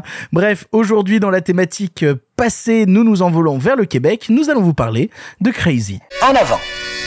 À cette époque, vous le savez, le cinéma était en noir et blanc. Mais nous avons préféré mettre un peu de couleur. Monsieur Mézeret, au nom du patrimoine artistique français tout entier, je vous dis merci. Mais enfin, tout ça, c'est le passé. Mes frères étaient pour moi trois abrutis. En commençant par Raymond. Mon ennemi juré. Gang de sang de sein, nous autres. Un tuxedo, pas de nœud papillon, c'est pas un tuxedo. On est tous habillés pareil, c'est ça qui est beau. Hein? C'est très beau. Contrairement au père de mes amis qui étaient tous banals et sans intérêt, le mien était le meilleur au monde. Ground control to Major C'est ce que t'as fait là! C'est rien passé, là. Commencing. Un homme de toi une fois dans ta vie, puis dis la vérité! Comme les autres. Dieu merci, tu ne jamais. Crazy est un long métrage de Jean-Marc Vallée connu pour les films Dallas Buyers Club, Demolition ou les séries Big Little Lies ou Sharp Object. Il y raconte le récit d'une famille québécoise de cinq enfants dans le Québec des années 70 où Zach découvre peu à peu ses désirs homosexuels dans une famille en pleine incompréhension. Entre morceaux de Charles Aznavour, David Bowie ou Patsy Cline, comment réussir à couper la musique pour enfin communiquer? Disponible ce mois-ci en exclusivité sur la plateforme Filmo. On vous propose d'ailleurs un code. Oui, un code On vous propose un code Waouh Un code Bah, dis le code. Un code Dis le code. Un code Code nucléaire. Un code On vous propose le code Pardon Filmo, qui est donc euh, disponible en description, et qui vous donne deux mois d'abonnement gratuit à Filmo. Donc, euh, Ah, je croyais que c'était, je croyais que c'était 18 ans, moi. Donc, euh, on s'est pas, mis d'accord en amont. 18 ans d'abonnement, putain, ce serait Ouais. incroyable. Je me disais, et puis ils sont quand même vraiment généreux. c'est long. Non, c'est le code Pardon Filmo, donc deux mois d'abonnement gratuit. Foncez découvrir le film avec ce code, donc Pardon Filmo. Le lien est en description. Et de notre côté, bah, on va un peu resituer. Hein, donc, qui qui c'est Jean-Marc Vallée Sophie. Jean-Marc Vallée est l'un des réalisateurs les plus importants euh, contemporains du Québec. Donc on va le on va le situer comme ça. Il faut savoir que donc on le connaît et là dans les films que tu as cités majoritairement sa période américaine, mais il a commencé à se faire repérer dès ses courts-métrages, notamment Stéréotype en 92. Il faut savoir que pareil, il a fait les gros festivals, à savoir genre les RVCQ, donc les rendez-vous du cinéma québécois, où il a donné des prix d'interprétation à des acteurs. Il a travaillé avec des grands noms, donc on, il a il a révélé Marc-André Grondin, mais il a aussi une longue col- collaboration avec Michel Côté que vous voyez. Je reparlerai peut-être un peu de Michel Côté, mais euh, en gros, vous vous le connaissez pas, mais il a fait les plus gros succès euh, populaires du Québec, notamment de Père en flic, et euh, donc ils sont des grosses comédies po- populaires. Il paraît d'ailleurs que Crazy, un Québécois sur huit l'a vu. Ce qui est gigantesque. Ça veut dire qu'un Québécois sur huit dans sa vie. Ah non, l'a vu en salle, pardon. Ça, je veux dire, un Québécois sur huit l'a vu dans des salles de cinéma. Bah, C'est énorme. Il faut savoir que si je dis que Jean-Marc Vallée c'est quelqu'un qui a marqué le Québec, donc avant même de, je vais quand même dire un petit mot euh, tout tout tout bête, c'est que euh, il nous a quitté il y a pas il y a pas longtemps Jean-Marc Vallée, il nous a euh, quitté en le ben, le 25 décembre 2021. Apparemment de soucis euh, pulmonaires dans son chalet euh, un peu excentré de Montréal. Et Ah, que- j'avais lu qu'il avait fait un arrêt cardiaque. Arrêt cardiaque. En fait, il y a- il y, a eu pas mal de, de rumeurs, euh, même euh, certaines évoquant son suicide. Euh, en tout cas, apparemment, euh, en effet, c'est un souci de santé ou. euh, mais bon, c'est c'est quand même triste. Il était euh, il était pas si vieux que ça. Il était né en 63 et il avait plein de très beaux projets à venir. Alors notamment, il devait euh, prochainement euh, filmer un film sur John Lennon et Yoko Ono. Oh putain, d'accord. C'est dommage Voilà. qu'on ait raté ça pour le coup. Sauf que bon, euh, de base, c'était potentiellement le scénario fait par le mec qui a fait Bohemian Rhapsody, donc euh, on a peut-être pas Ah, raté merde. grand-chose. Eh ben, Ouais, je vous ai donné des informations contradictoires. Donc euh, Jean-Marc Vallée a deux euh, deux moments de sa carrière, il a marqué le box-office québécois parce qu'on va en parler vraiment comme un cinéma d'auteur, mais il faut savoir qu'au Québec, Jean-Marc Vallée, c'est un cinéma bankable, rentable et grand public. Donc même si en France euh, ça passait dans plutôt dans des petits cinémas etc. Crazy c'est 6 millions de dollars québécois au box office, ce qui est énorme. d'accord. Et c'était euh, 2 millions 5 de Québécois qui ont vu le film. C'est gigantesque. Ce qui est gigantesque parce que n'imaginez pas que la population québécoise est aussi grande que la France. Et puis là-bas, le cinéma est beaucoup, beaucoup, beaucoup plus cher qu'en France. Et je le dis de connaissance. On fait des bises d'ailleurs à tous les Québécois qui écoutent l'émission. Voilà, je sais qu'il y en a. Des bises aux Québécois. Voilà. Et le film qu'il avait fait avant avait déjà été genre le film le plus vu du Québec cette année-là. Donc à savoir Liste Noire. D'accord. Donc Jean-Marc Vallée, c'est une putain de grosse pointure et puis il s'est envolé vers les États-Unis où il a fait Dallas Buyers Club, euh, film oscarisé, grosse performance. Enfin le film va aux Oscars. Après il fait Wild, euh, pareil, euh, deux nominations euh, pour euh, les deux actrices, donc euh, à savoir Laura Dern et Reese Witherspoon. Et après, bah notamment, bon il y a Démolition qui se fait qui se fait complètement clasher, même si moi j'aime bien le film. Et après l'œuvre finale de sa carrière, c'est euh, Big Little Lies avec un cast A-list, donc il a littéralement travaillé avec tout Hollywood. Et il n'a jamais refait de film au Québec, malheureusement. Il a eu une petite période où il a fait travailler Vanessa Paradis avec Café de Flore, je tenais aussi à le préciser. D'accord. Donc c'est un, c'est un cinéaste très éclectique, plutôt tourné vers l'intime.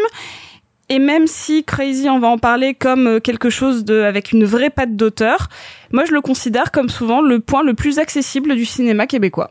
Donc Crazy sort en 2005. Personnellement, quand je le vois, j'ai 14 ans du coup. Et c'est à la fois une porte d'entrée sur le cinéma québécois, parce qu'on va pas se mentir, même si le film a vieilli, parce que le milieu des années 2000 est plein de tocs et de tics de mise en scène sur euh, des ralentis, euh, des morphings, des trucs qui ont pas forcément hyper bien vieilli, ça lui donne une certaine patte, et c'est aussi mon entrée dans le cinéma queer.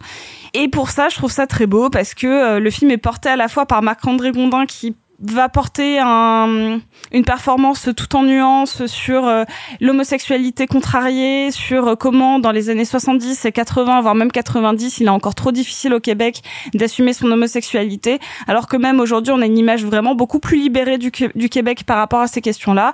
Aujourd'hui on ne se pose pas des questions sur euh, l'acceptation de l'homosexualité ou même des questions LGBT. Sachez que dans certaines universités de Montréal, on demande même les pronoms aux élèves au moment de faire la, la- la- le premier appel. Donc le film est là aussi pour nous rappeler, vous qui allez le découvrir, que le film en 2005 vient raconter une réalité qui est encore un peu palpable sur une communauté québécoise qui est très catholique et très croyante et qui donc ne voit pas l'homosexualité d'un bon œil. Et donc s'il y a vraiment une progression par rapport à ça dans le dans le cinéma québécois. Ce que je trouve moi plutôt brillant dans le film, euh, c'est c'est tout le parallèle qui va être fait avec le frère euh, du héros, donc le héros Césac qui est joué par Marc-André Gondin. D'ailleurs, il faut le dire, je, je suis toujours fasciné à quel point Marc-André Gondin c'est le mélange parfait entre Romain Duris et Gaspard Ulliel.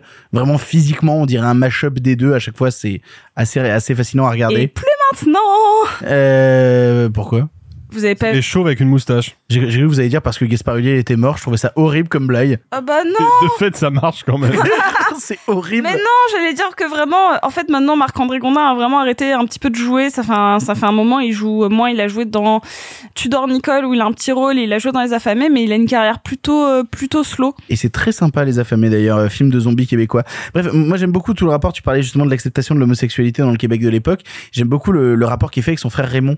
C'est-à-dire que j'ai l'impression que pour les parents, il est beaucoup plus facile d'accepter que leur fils soit un junkie qui va dépenser leur thune, qui va s'installer chez eux de manière absolument horrible, qui va se comporter mal, qui va pourrir les fêtes de famille et tout. C'est beaucoup plus facile pour eux de subir ça et de l'accepter que d'accepter qu'ils ont un, un gamin qui bouffe des graines. Pour le père. Pour le père, c'est vrai, parce que la, après, non, la, la mère, elle est vraiment beaucoup plus open. elle est beaucoup plus open, mais aussi parce que je pense que elle voit dans le personnage de Zach le gamin qui a des dons. Le gamin qui est spécial. Donc en fait, dès l'enfance, elle le considère déjà comme le gamin qui est à part. Donc quand il se met lui-même à part plus tard, c'est juste une continuité de ce qu'a été le gamin en fait dans l'enfance. Donc c'est pas quelque chose qui va être rejeté parce que c'est normal. Il a toujours été comme ça, Zach, et pour elle, c'est la normalité de ce gamin, c'est justement de pas être dans les codes.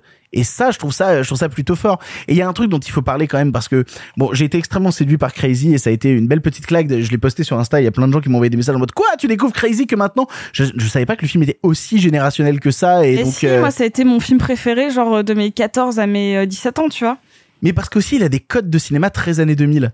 Mais oui, c'est pour ça qu'après, euh, découvrir autre chose. Oui, non, mais tout à fait. Mais je veux dire, quand tu regardes les codes de cinéma, il y a un truc dans certains jump cuts, dans certains trucs tics de montage un peu rapide, dans certains codes esthétiques qui font très années 2000 et qui, moi, me séduisent beaucoup parce que je trouve que justement, il a un besoin avec sa caméra de toujours faire plus, de toujours donner plus, de toujours aller plus loin, de toujours aller trop loin. Et ça, c'est quelque chose qui me plaît pas mal. Et puis surtout, il a cette ambiance de film que j'aime bien, qui sont les, les films jukebox. C'est-à-dire où la musique va driver le récit en permanence et driver l'état émotionnel euh, des personnages. Et donc ça m'a permis d'ailleurs même de me poser une question sur le cinéma de Jean-Marc Vallée, plus largement sur euh, l'influence de Jean-Marc Vallée sur le cinéma québécois.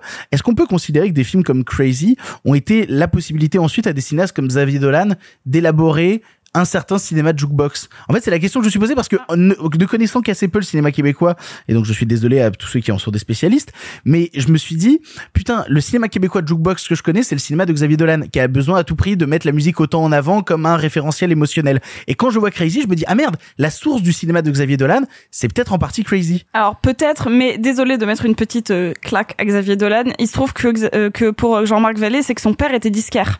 D'accord. C'est-à-dire qu'il a grandi dans la musique, il a commencé en faisant des vidéoclips, il a été, il a même bossé dans une radio. C'est-à-dire que la musique a toujours été centrale dans son cinéma parce que lui-même vient plus d'un milieu musical que d'un milieu cinématographique. Là où Xavier Dolan vient d'un milieu de producteurs et de metteurs en scène et d'acteurs et. Oui, mais ça, ça n'empêche pas que le cinéma de Jean-Marc Vallée a pu avoir une influence sur la manière dont se construit le cinéma de Dolan. Et qu'il était lui-même ado quand euh, Crazy est sorti au. Ah oui, ça c'est. Il a dû faire son premier film 3-4 ans plus tard, tu vois. Oui, tout à fait. Euh, C'est 2009 euh, le, le J'ai tué ma mère et euh, Crazy c'est 2006. Donc euh, du coup, oui, il y a effectivement trois ans d'écart. Donc ça peut être aussi quelque chose de très Oui, formateur pour de lui. toute manière, tout... c'est sûr qu'il l'a vu. Hein, ça, y a pas de doute. hein. Ah non, mais ça, c'est- ça c'est certain, c'est certain. Mais donc il y a quelque chose de très excitant et de très ludique du cinéma des années 2000. Je saurais pas comment l'expliquer, mais il y a des genres d'exploration de codes du début des années 2000 qu'on pourrait retrouver avec certains films cultes qu'on cite souvent comme euh, comme Trainspotting, comme euh, Requiem for a Dream, comme tout ce genre de choses là, qui sont dans une certaine exploration visuelle que je trouve Crazy retrouve pas mal. Euh, je suis assez d'accord là-dessus. Euh, en- je rebondis juste tr- très rapidement sur un truc que tu viens de dire, Victor. Faut faire attention avec l'appellation cinéma jukebox parce que c'est une appellation qui est quand même en général connotée négativement, assez péjorative. En fait, faut pas confondre le Je, cinéma. je, je le vois pas négativement personnellement. Je, mais je comprends, mais il faut voir, faut, faut faire la différence selon moi entre le cinéma jukebox euh, au sens basique du terme que va être par exemple de Suicide Squad, de de, d'ailleurs, ou Cal- Calmos. Euh, le- Non mais en fait faut, faut faire la distinction entre les films qui utilisent des musiques parce qu'elles sont identifiées culturellement et parce que ça permet de jouer sur un truc euh, ou nostalgique ou euh, juste pour satisfaire le public et le brosser dans le sens du poil avec des films qui vont prendre des morceaux issus de la musique populaire pour raconter quelque chose avec. Et pour moi, il y a une parenté qui est une euh, parenté, une parentalité, je sais pas, qui est évidente entre euh, euh, Crazy et le cinéma de Martin Scorsese. C'est justement sa gestion de la musique. C'est-à-dire que si vous prenez Les Affranchis, par exemple, je cite un exemple parmi d'autres. Le premier morceau des Affranchis qui passe pendant le générique d'ouverture, c'est un morceau de Tony Bennett. Et Tony Bennett est un immigré italien qui a euh, anglicisé son nom et il y a, il y a tout un parallèle qui se crée entre qui est Tony Bennett et qui est le héros des affranchis. Et pour moi, c'est un peu pareil dans Crazy. Sophie? Non, c'est juste que c'est rigolo que tu fasses euh, un parallèle avec Scorsese parce que euh, c'est Scorsese qui lui a, euh, qui l'a, qui l'a repéré notamment Jean-Marc Vallée pour son arrivée aux États-Unis et qui lui a confié un script, Mais ce qui est assez, ce qui est assez logique parce que qui est la, celui sur la reine Victoria. Voilà. Mais ce qui est assez logique parce que quand on regarde Crazy, il y a exactement la même mécanique que dans le cinéma de Scorsese, à savoir que les morceaux sont pas là juste parce qu'ils sont cool et chamés. Les morceaux sont là parce que ils ont un sens vis-à-vis du trajet du personnage et notamment le morceau Space Oddity faut comprendre que quand David Bowie débarque c'est pour beaucoup d'adolescents une révolution c'est que d'un seul coup on a une icône euh, qui est sur les plateaux de télé qui fait des concerts et qui est une espèce de, créature étrange qui crée de la confusion des genres, la confusion des identités. Et justement, le personnage de euh, Crazy vit une crise identitaire très importante, donc c'est normal que le personne, que la figure de Bowie ait un sens pour lui. Puis on pourrait citer Bowie, mais on peut aussi citer le morceau Crazy justement de Patsy Cline, Voilà. qui vient raconter littéralement la construction de la famille. Et puis même au-delà de ça, pour moi, les scènes qui me marquent le plus à chaque fois, parce que je trouve que, bah, en plus c'est un artiste que j'aime beaucoup, mais à chaque fois qu'il y a Emmenez-moi de Charles Aznavour qui se ramène et qui raconte quelque chose du père, de la représentation du père et de son placement en tant que mentor de la famille, qui à un moment fait son, son petit show et vient chanter Emmenez-moi de Charles Aznavour, il y a quelque chose encore que je trouve très fort ultra touchant là-dedans. Bah oui, en effet, parce que là, c'est sans doute le plus grand point euh, fort de mise en scène pour moi de dans Crazy, c'est la représentation du père. Et en fait, il chante comme on le fait beaucoup. Et d'ailleurs, c'est extrêmement touchant. On a tous cette tendance quand on chante par-dessus une chanson pour montrer de manière inconsciente qu'on connaît les paroles, de chanter un tout petit peu avant que les paroles arrivent. Oui, et c'est pas trop cinématographique. En tout cas, c'est pas très mélodieux, mais ça, il le filme. Et au début, euh, comme il y a une idéalisation du père, bah en fait, il met le, la- le morceau presque en entier avec le père qui prend toute la place à l'écran. Puis au fur à mesure, plus Zach grandit, plus il va couper le père de l'image quand il chante. Moins il va lui laisser de place, moins il va lui laisser son moment Aznavour. Moi, je me rappelle de, de, de Crazy parce que euh, quand j'ai j'ai pas vu le film à l'époque, mais je me rappelle bien de la bande-annonce sur laquelle il y avait Space Oddity. Et inconsciemment, tu vois, pour moi, Crazy, c'est le film qui est connoté dans ma tête avec euh, la conscience de l'existence du cinéma québécois. C'est-à-dire qu'à l'époque, j'ai 14-15 ans, je vois la bande-annonce, je pense qu'à l'époque, je... évidemment que je suis quand même relativement au courant que le Québec existe, mais je pense Quand que- même, s'il te plaît, t'as deux nos trois notions de géographie. voilà, mais je pense que, euh, euh, enfin, en tout cas en France, et c'est peut-être pas Sophie qui dira le, le, le contraire, et surtout dans les années, euh, en tout cas à cette époque-là, je pense qu'on avait une, connex- une, une connaissance très parcellaire, si ce n'est ex- inexistante, du cinéma, euh, du cinéma québécois. Bah, ce qui arrivait en France, c'était par exemple les invasions barbares. C'est ce que j'allais dire, Voilà, les invasions les- les barbares et le déclin de l'Empire déclin de l'Empire américain, et voilà, mais c'est deux, il y en avait un parfois, tu vois, un tous les deux ans qui sortait. Je crois que même encore aujourd'hui d'ailleurs, on en a quand même assez peu qui sortent. Bah après, en fait, dans le cinéma québécois, après Crazy, il y a Starbuck qui a fait qui a un gros un beau succès. succès et qui a eu son même son remake français. Euh, Fonzie avec José Garcia. enfer. Et ensuite, juste après, euh, on a eu Incendie. Et pour le coup, maintenant, on a Netflix qui se charge de ramener des films québécois en France. Notamment, on parlait des Affamés avec Marc-André Gondin, il est disponible sur Netflix. Et c'est ce qui- Netflix qui m'a aussi permis de découvrir. Alors je- là, je salue mes copains québécois parce qu'il y a que eux qui vont capter la référence. Bon cop, bad cop. Voilà, je vous laisserai découvrir ça. C'est québécois, c'est très rigolo. Mais mais voilà, bref, et, et découvrant le film véritablement là. euh, après, je sais que Jean-Marc Vallée compte euh, compte beaucoup euh, beaucoup pour Sophie, qui euh, de manière générale toute l'année fait du lobbying pour le cinéma québécois et a raison. Euh, moi, il y a quelque chose qui me plaît tout de suite beaucoup dans le film, c'est que le film s'inscrit dans un dans un dans une sorte de sous-genre qui est d'habitude très américain, qui est américain états-unien qui est euh, la chronique familiale, la chronique de la cellule familiale dans les suburbs, c'est-à-dire voilà, vous avez euh, euh, ces allées avec des maisons où il y a la place pour ranger la voiture, la maison, il y a un étage, un sous-sol, c'est des c'est des maisons qu'on a vues chez chez Spielberg ou chez euh, ou chez Burton ou chez pas mal d'autres cinéastes américains, des des quartiers qui ont émergé euh, avant et après la deuxième guerre mondiale et euh, Mekilin arrive à, un- je dirais pas détourner, mais porter un regard différent sur ce genre parce que justement c'est pas la culture états-unienne. Donc alors après, il y a quand même des artefacts de la culture américaine, notamment le truc autour de la bagnole. Il y a quand même tout un truc dans la grosse américaine cylindrée qui est assez euh, assez intéressant. Mais par contre, Que le dernier gamin de la famille doit toujours nettoyer. Et que quand le gamin est trop grand, bah, c'est le gamin d'après qui doit venir nettoyer la bagnole de papa, Ça, absolument. Mais par contre, à part ça, euh, à part ça, il y a une sensibilité familiale et des, des connexions entre les personnages, euh, des difficultés de communication entre les personnages qui me paraissent beaucoup plus sensibles que ce qu'on voit d'habitude dans les films de cellules familiales euh, américaines. Et là, évidemment, pour le coup, il faut rendre rendre hommage euh, aux comédiens, le, le, le- notamment le, le père euh, Michel Côté qui est euh, incroyable parce que euh, le, le film et ça c'est aussi un truc d'écriture arrive à dire dans un premier temps mon père c'est ça donc euh, image caricaturale d'un père bienveillant dans un second temps mon père c'est ça. Là image caricaturale du père qui évidemment va euh,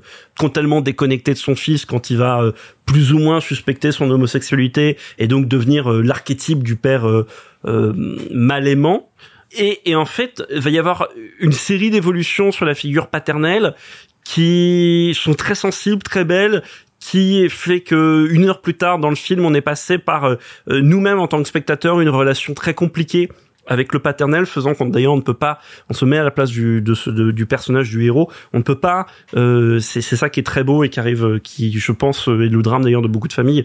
Euh, malgré ce que fait parfois le père ou ce que dit le père qui est d'une grande violence c'est dur de le détester parce que c'est ton père il t'a aimé il t'a à un moment il t'a aimé même si maintenant il t'aime plus. T'as espoir qu'il te re-aime.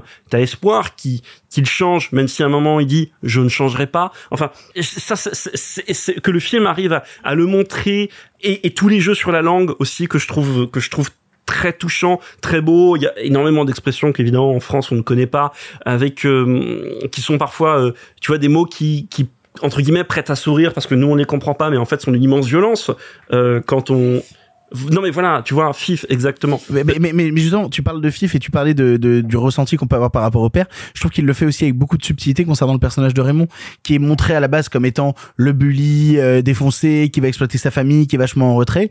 Et puis t'as cette scène au mariage. T'as cette scène au mariage où quand il entend qu'on s'en prend à sa famille, il est prêt justement à monter au créneau et à venir défendre. Même dans ces moments-là, je trouve que Jean-Marc Vallée a le talent de réussir à nous mettre dans une position où même les personnages qu'on avait haïs de prime abord, on arrive à les comprendre, on arrive à intérioriser leurs sentiments et on arrive à se mettre à un moment à côté d'eux pour saisir ce qu'ils ressentent. Et ça, c'est quand même plutôt brillamment exécuté. Mais déjà ça, et puis c'est là où on, on peut un peu prendre conscience d'à quel point euh, Crazy et, et le, le personnage du père dans Crazy en particulier a pu essaimer dans le cinéma euh, québécois. Sophie avait parlé, euh, je crois que c'était en bref, de, il y a quelques mois de ça, d'un film qui s'appelle La déesse des mouches à feu, dans lequel il y a une séquence où le, le père de famille, parce qu'en gros c'est aussi un film sur une famille dysfonctionnelle, où le père de famille met un morceau de rock québécois à donf sur la radio de sa bagnole. C'est un morceau du groupe Offenbach qui s'appelle Aïe Aïe. Aïe Aïe, je le reprononce bien. Aïe Et- aïe. Aïe aïe, voilà. Et en fait, ce qui est intéressant dans cette séquence, c'est que le père est caractérisé par le morceau de musique. Et ça, c'est clairement quelque chose qui, une fois qu'on a découvert Crazy, on le comprend, vient du travail de Jean-Marc Vallée et de cette manière qu'il a de caractériser le père à travers son amour de la musique, à travers son rapport à la musique populaire. Mais alors du coup, Crazy, film toujours aussi actuel, film qui a un peu pris un coup de vieux dans la gueule. Comment on se situe par rapport à Crazy à notre époque? Tu sais, euh, tout à l'heure, je vous ai, enfin, toi et Sophie, vous avez parlé du fait que voilà, le film a un certain nombre de, enfin, un certain, certains trucs de mise en scène, etc., qui sont typiques des années 2000 et tout. C'est toujours compliqué de, de commenter ces choses-là parce que tu vois, t'as quand même toujours ce truc qui fait que le cinéma et surtout le, le cinéma euh, indépendant qui est très en prise avec le, enfin, relativement en prise avec le, le réel, c'est-à-dire à la fois le réel politique et en même temps le réel de l'actualité de l'époque de cinéma dans laquelle il est, il y a rien de plus daté et datable que ça. Donc que t'aies des effets de mise en scène ou que t'aies un discours sur euh, euh, l'homosexualité ou l'altérité ou la différence ou etc qui aujourd'hui ne correspond plus peut-être et encore j'en sais rien mais à la réalité de la société québécoise euh, contemporaine c'est une chose c'est pas en fait c'est pas très important. Là en l'occurrence c'est l'homosexualité ça pourrait être autre chose. Ce qui est beau dans le film c'est que outre ça on te crée une galerie de personnages, tu vois, je vais dire une banalité, mais je veux- on te crée une galerie de personnages attachants, moins de frangins qui sont très très peu, euh, très très peu, enfin qui sont caractérisés en, pour le coup en deux lignes et ça ne change jamais pendant tout le film. Peut-être un défaut de, enfin pas un défaut, mais une facilité d'écriture. Mais voilà, on te montre une histoire familiale dont juste t'as envie que les personnages soient heureux. Donc en l'occurrence le point de, le point de discorde c'est euh, c'est l'homosexualité et je pense qu'à l'époque ça en a fait peut-être en France d'ailleurs je sais pas comment le film a été perçu en France euh, là-dessus à l'époque je sais même pas combien il a fait d'entrée d'ailleurs je sais pas Ah bah, euh, ah bah, eh bien, nous n'avons pas cette réponse, Marc Moquin. Voilà, merci beaucoup. mais mais tu vois pour euh, Mais par contre, il a eu, je- on s'en souvient, toi comme moi, une visibilité en termes de bande-annonce, etc. Le film s'est exporté, ça oui et je me rappelle de l'affiche tu vois je me rappelle de l'affiche je me rappelle du titre c'est des choses qui m'avaient intrigué Diffusé en France avec des sous-titres. et je et je sais pas pourquoi je suis pas allé le voir mais tu vois pour répondre à ta pour répondre à ta question en fait je pense qu'il faut pas se poser la question. La question c'est pas savoir si vous avez envie de voir une chronique familiale euh, avec euh, comme l'a dit euh, comme l'a dit Alexis une famille dysfonctionnelle tout ce que ça implique derrière des des, des déceptions des moments où on des moments de vérité, des moments qui se rapportent à nous, des choses qu'on a peut-être vécues soi-même au sein de notre cadre euh, familial. Là-dessus, le film il bouge pas en fait, et c'est ça qui est beau parce qu'il. Après, j'ai pas adoré le film, attention, je le considère pas comme un, mais j'ai trouvé que c'était une belle balade. euh, c'était une belle balade euh, un peu douce amère, et j'aime bien les films qui sont un peu sur ce registre euh, doux amer, qui sont capables de te faire, euh, tu vois, de te faire connaître des douleurs sentimentales qui sont pas, qui sont doux amères et qui peuvent jouer sur un registre de violence sentimentale assez subtil, assez complexe, pas forcément avec des gros sabots, alors que le, alors que le thème, justement, pourrait s'y prê- s'y prêter. Sophie, pour conclure. Alors j'ai deux choses à dire. La première, c'est que je crois que j'ai foiré à un moment. Je suis désolée sur le nombre de box, enfin le box office, le nombre de sous rapportés. Le film est un gros succès et je crois que j'ai dit de la merde, donc c'est pas grave. T'as dit qu'il avait rapporté 6, euh, enfin 6 millions. Ouais, c'était le- c'était ah, le budget. C'était le budget du film. 6 milliards. C'est 6 milliards. Non, je l'ai, je, je l'ai plus, je l'ai pas, c'est pas grave. Par contre, il a fait quand même. million, l'Armina. En France, le film a quand même fait plus de 300 000 entrées. C'est quand même très beau. C'est quand même très très beau. Attends, c'est quand même très beau, sachant que pour beaucoup, paradoxal, mais sur le les films québécois, il y a la barrière de la langue. Euh, Oui, mais après, il était sous-titré. euh, euh, Starbucks a. Non, mais même, à- même avec sous-titres, tu vois, on va pas se mentir, en France, les gens Ah non, non, de... non, t'as pas dit de bêtises, je suis en train de regarder le box-office. Il a fait 6,2 millions au Québec, alors que son budget est de 6,5. Ah, donc j'ai pas dit de non, t'as pas dit de bêtises, je viens de revérifier, tu n'as pas dit de bêtises, Ah, Sophie. bon, bah autant pour moi. Euh, si vous me le permettez, j'aimerais vous conseiller quelques films récents québécois, si ça vous dérange pas. Eh bien, vas-y.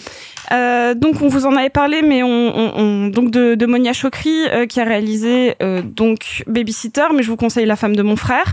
Je vous conseille également, j'en avais parlé dans le premier livre, Tudor Nicole, qui est un vraiment un petit bonbon euh, incroyable. Je vous conseille également de vous tourner vers la filmographie euh, de de Sophie Deraspe, qui est une incroyable cinéaste québécoise qui a fait notamment un, un long métrage que tu adorerais, je pense, Marc, qui s'appelle Les Loups, qui se passe euh, côté euh, vraiment euh, presque banquise québécois euh, sur des vraiment dans la dans la pampa neigeuse, c'est hyper fort.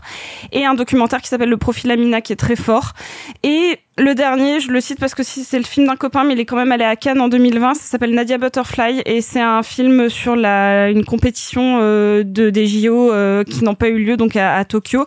Et c'est vraiment le il y, a, en fait il y a une vraie renaissance du cinéma québécois et il s'exporte de plus en plus en France. Il y a des distributeurs, euh, notamment les alchimistes, qui s'efforcent d'exporter et d'importer ici le cinéma québécois. C'est un cinéma important. Si vous ne connaissez rien, Crazy, c'est une immense porte d'entrée parce qu'elle est facile et parce que je pense que ça va beaucoup vous toucher. Vous allez voir que c'est un cinéma riche et accessible et qu'il faut pas avoir peur d'y aller. En tout cas, concernant Crazy, si vous voulez le voir, vous pouvez le voir sur Filmo. Et si vous jamais vous n'avez pas d'abonnement à la plateforme Filmo, avec le code pardon Filmo, oui, le code, le code pardon Filmo. Le codex. Ah non, c'est pas ça. Non, c'est le code. Le code pardon Filmo. Vous avez deux mois d'abonnement gratuit à la plateforme Filmo pour voir notamment Crazy. Jetez-vous dessus. C'est ainsi que se termine ce 97e épisode de Pardon le cinéma. 1997, Spielberg ou James Bond? Alors, Spielberg et James Bond. Waouh ouais, belle c'est une année. grosse année. 97, c'est la sortie du Monde Perdu, la suite de Jurassic Park, qui Euh, n'est pas un oui. très grand film, mais il y a des trucs cool dedans. Et c'est surtout la sortie d'un de mes 5 James Bond préférés. je Demain ne pense, meurt jamais. Qui est Demain ne meurt jamais. Qui est vraiment pas mal. Qui est, qui est un très très très bon euh, film d'action avec euh, Jonathan Price en méchant. Et ça, pour le coup, sans mauvais jeu de mots, ça n'a pas de prix. 1997, c'est aussi la sortie de Princesse Mononoke. C'est la sortie de Titanic dont on, on parlait de James Cameron tout à l'heure. Ouais. On est Ah bah dans les films pas oubliés, c'est que, aussi la que sortie. reste, que reste-t-il de la pop culture dans Titanic Euh, que- C'est aussi l'année de sortie du cinquième élément. Voilà. Euh... Oublié, oublié. Voilà. Et B et la sortie de Starship Troopers. Et juste euh, un, un petit mot quand même euh, Dans rap- Lost Highway. un petit mot rapide quand même parce qu'on n'en a pas parlé dans les actus tout à l'heure parce qu'on avait beaucoup de sujets à traiter mais aujourd'hui euh, est mort James Caan Oui, tout à fait. immense euh, acteur américain euh, que vous connaissez sûrement pour avoir joué Sonic Corleone dans Le Parrain et qui pour moi restera toujours Ed D-Line dans la série Las Vegas Et c'est pas c'est pas la seule personne à être euh, décédée aujourd'hui puisque aujourd'hui est décédé aussi le créateur de Yu-Gi-Oh ouais Ki- Kazuki coup dur Takahashi. pour ma jeunesse là quand même Oui, Euh, tout à fait. Le manga Yu-Gi-Oh est incroyable. Il est décédé. On a retrouvé son corps sur la plage avec des habits de plongée. Voilà. Quelle ambiance pour finir l'émission. Euh, je remercie tous les gens autour de cette table d'avoir participé. Merci beaucoup, Alexis. merci Victor Merci beaucoup, Sophie. Merci. Et merci beaucoup, Marc. Merci beaucoup, à dans six mois. c'est un peu ça. Euh, quand vous écouterez l'épisode de la semaine prochaine, on sera à la cigale. Voilà, littéralement, on sera en pleine préparation de la cigale quand vous écouterez l'émission de la semaine prochaine. Ça devient de plus en plus concret. Euh, ça va 80 000 spectateurs. Non mais alors Marc, Rendez-vous compte, c'est grand quand même. putain de cigale oui, non mais arrête- arrêtez, c'est pas le st- ah putain. Euh...